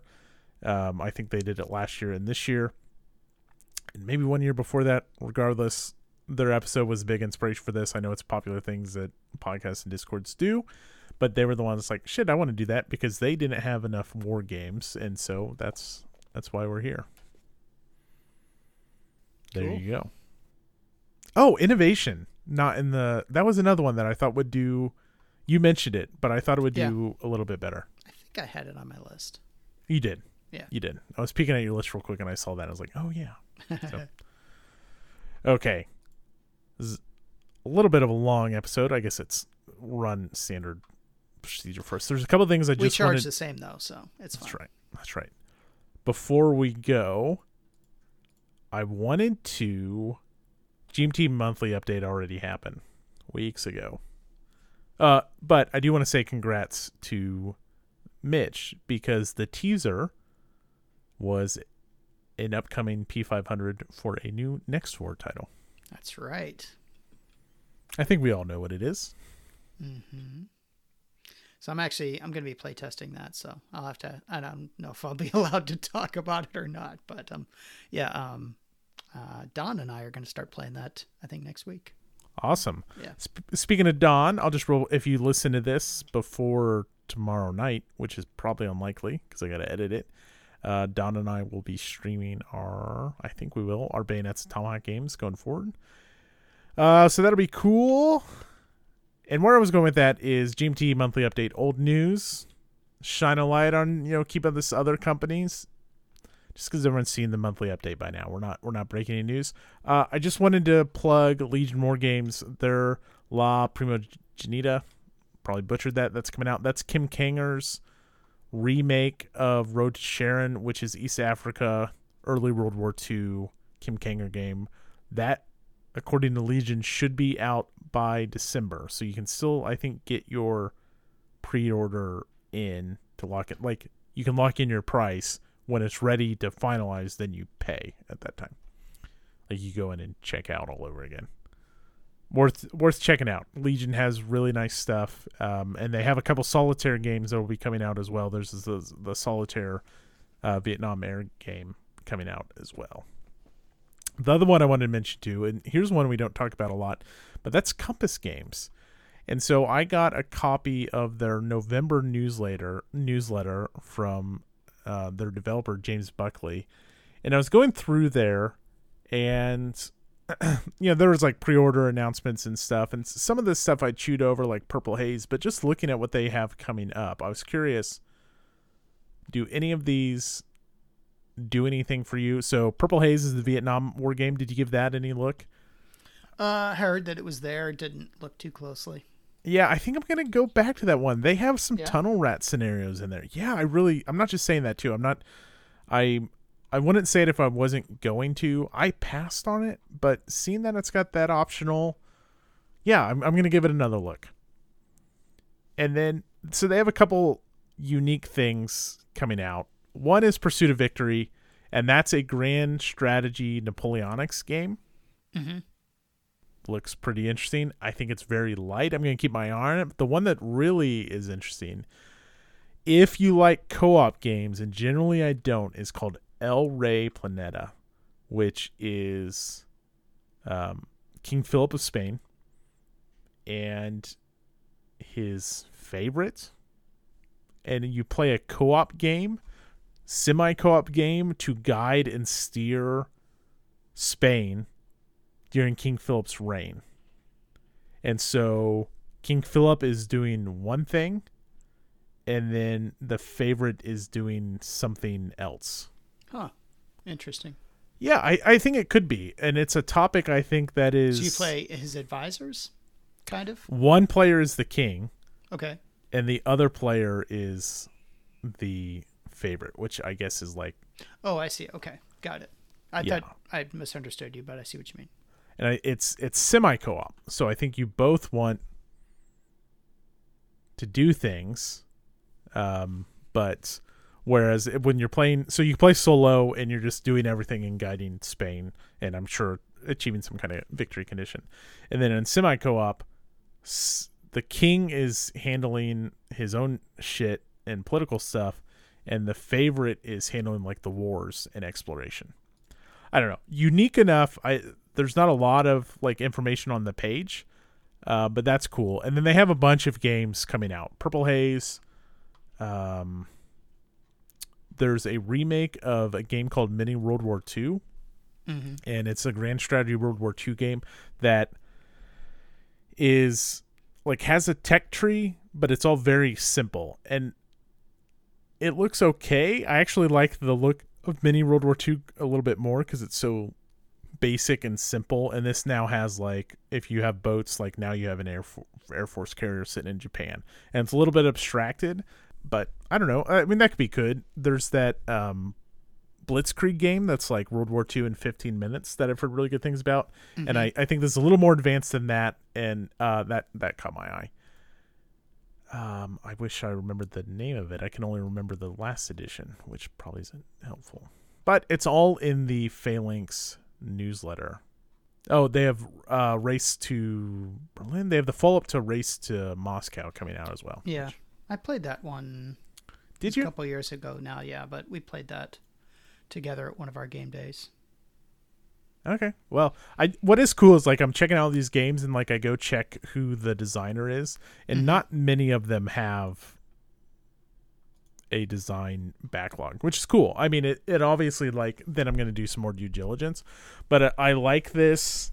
I don't know. I'm just on this kick of, and some of these may not be good. I, I don't know enough about these games. I mean, Purple Haze does really look interesting, um, but there's new designers, new takes on games.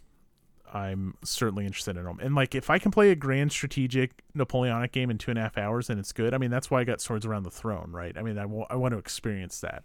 Right. And so if they can pull that off, I'm super interested. But all right, there you go. I just wanted to do something a little bit different. You have RPGs listed here. Yeah. What have you been playing much lately? I I know we're I've I've played a little Yeah. little bit Alien online. Um, Tomstown. Last time we played was I think before last time we recorded, but I've been running um, Call of Cthulhu Masks of Nyarlathotep. Nice. and we're having a blast at that. It's just it's so much fun. It's it's really fun watching uh, my family, the players, just like get into the whole mystery. They've got like the whole like they put up like the crazy conspiracy theory board and they've got the connections and everything. Like, Yes. if anyone walks in our house right now, somebody's getting arrested. But it's uh it's good stuff. Nice. Well, I always love Call of Cthulhu. Look forward to getting back to Tomstown. I need to doodle that out. I'm running Rebirth, uh, Degenesis that meets once a month, and that's that's that really lore rich setting. Um, it's a struggle at times just to how to present that stuff, but I I really like the group of players there, and it's just this massive like global scale scenario that's very slowly unfolding. Yeah.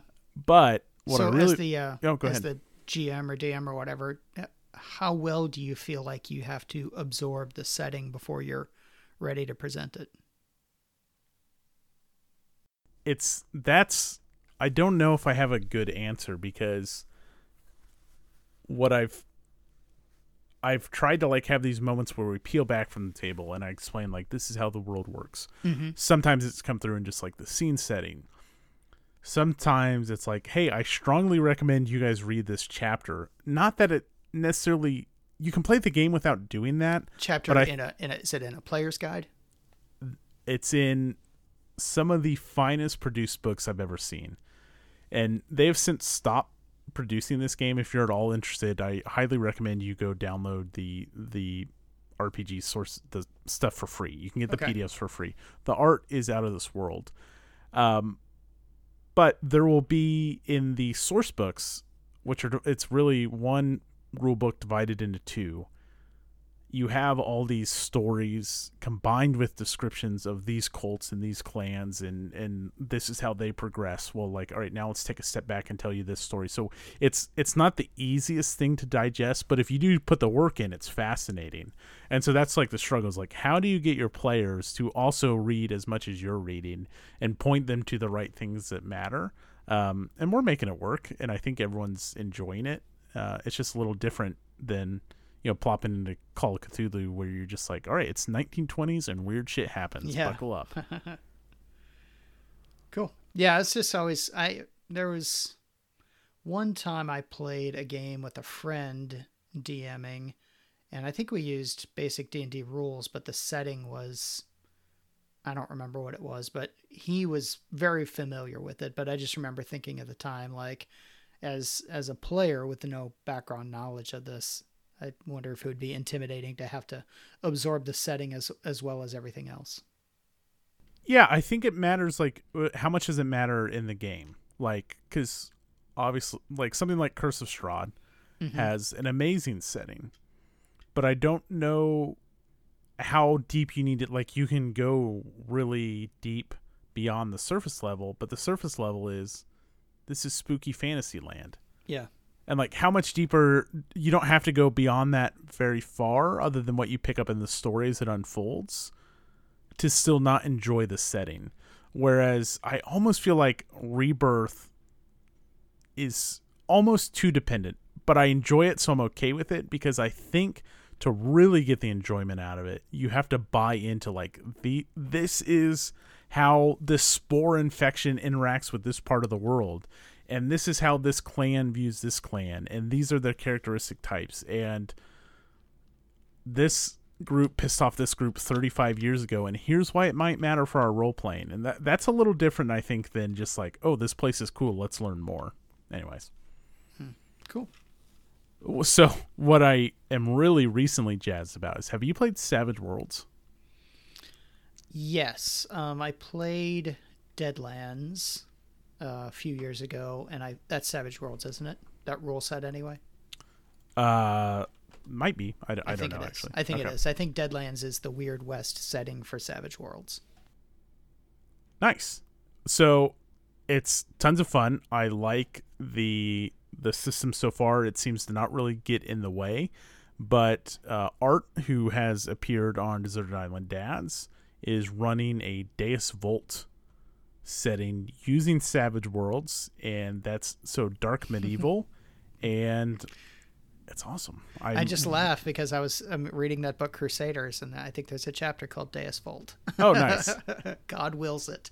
it's so good. We just had this scene where my character walked off into a house with this um, nun was overseeing this uh, temple that has a miracle, and this statue is bleeding blood consistently. Mhm. And like as my as as my character is talking to this nun, she finds out that the nun attempted her own exorcism and botched it Mm-hmm. at the exact same time the other characters use this uh like we're basically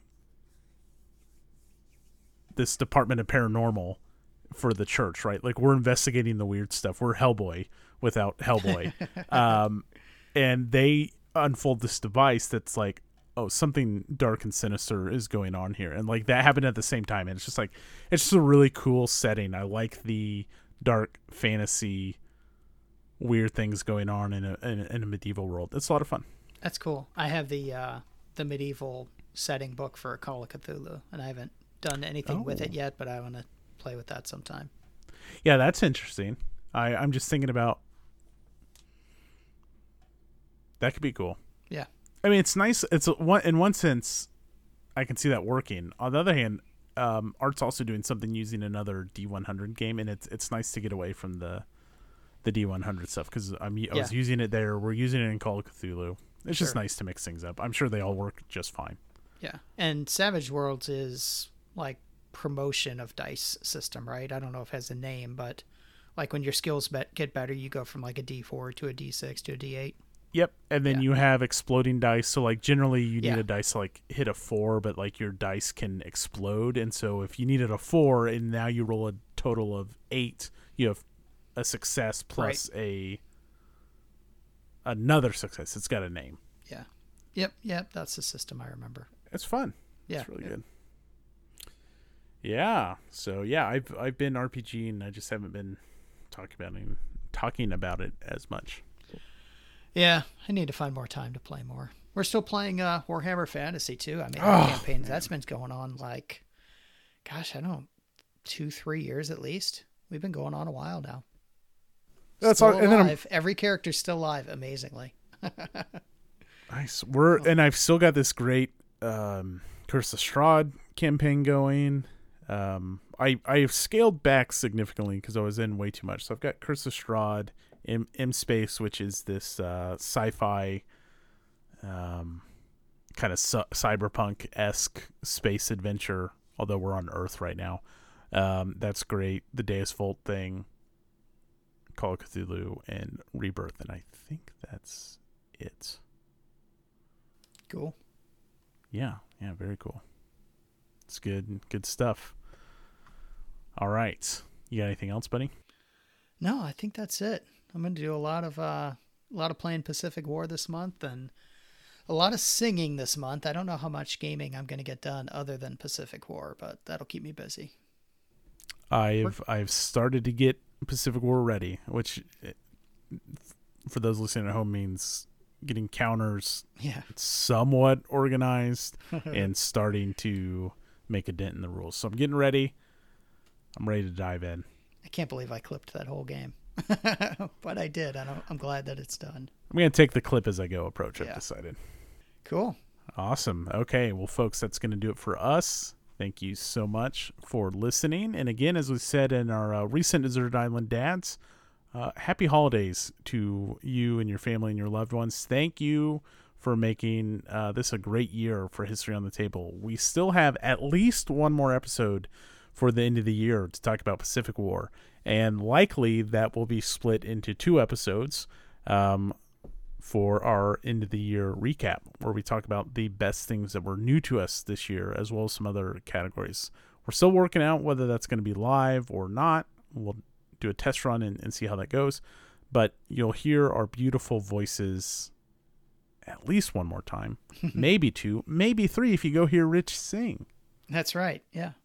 If you're in St. Louis, or actually, if you're even going to be in Columbia, come hear me sing. It's pretty awesome. All right, if you want to come hang out with us or get ready to vote in next year's top 20, join our Discord. There's a link in the show notes. You come hang out. You can talk Michigan football, World Cup soccer, hockey. Shout out to the Hockey Hobnobs Survivor League champion Brandon. Yeah, that was impressive. Brandon and Paul. Everyone lost in week two except Brandon and Paul, and we finally have have crowned a champion. So congrats to Brandon. If you want to do things like that, join our Discord. It's a pretty good place to hang out. Very good place to hang out. We have a website where you can find every war game ever list. And I have a bio. Rich has updated his bio. Rich has updated his picture. All of those things. And from time to time, we post top five lists and articles and other nonsense. So that's going to do it for us. Rich, if they want to find you online, where can they go? Discord is the best place, but I'm also on Twitter. I'm Trappier Jr. on there. Um, I hear all these horror stories about people leaving Twitter, and yeah, I'm still there. So you can find me there. Great. Uh, you can also find me on Twitter at History Table Pod. But as I said on Twitter, which obviously is still live and like, I still have Twitter, whatever. I, I don't need to go into that. The best place to interact with us is the Discord, Yeah. and that will always be there for the time being. All right, folks, that's going to do it for us. It was a long one. It was a good one, but I'm glad you stuck around this far. Good night, everyone. Good night.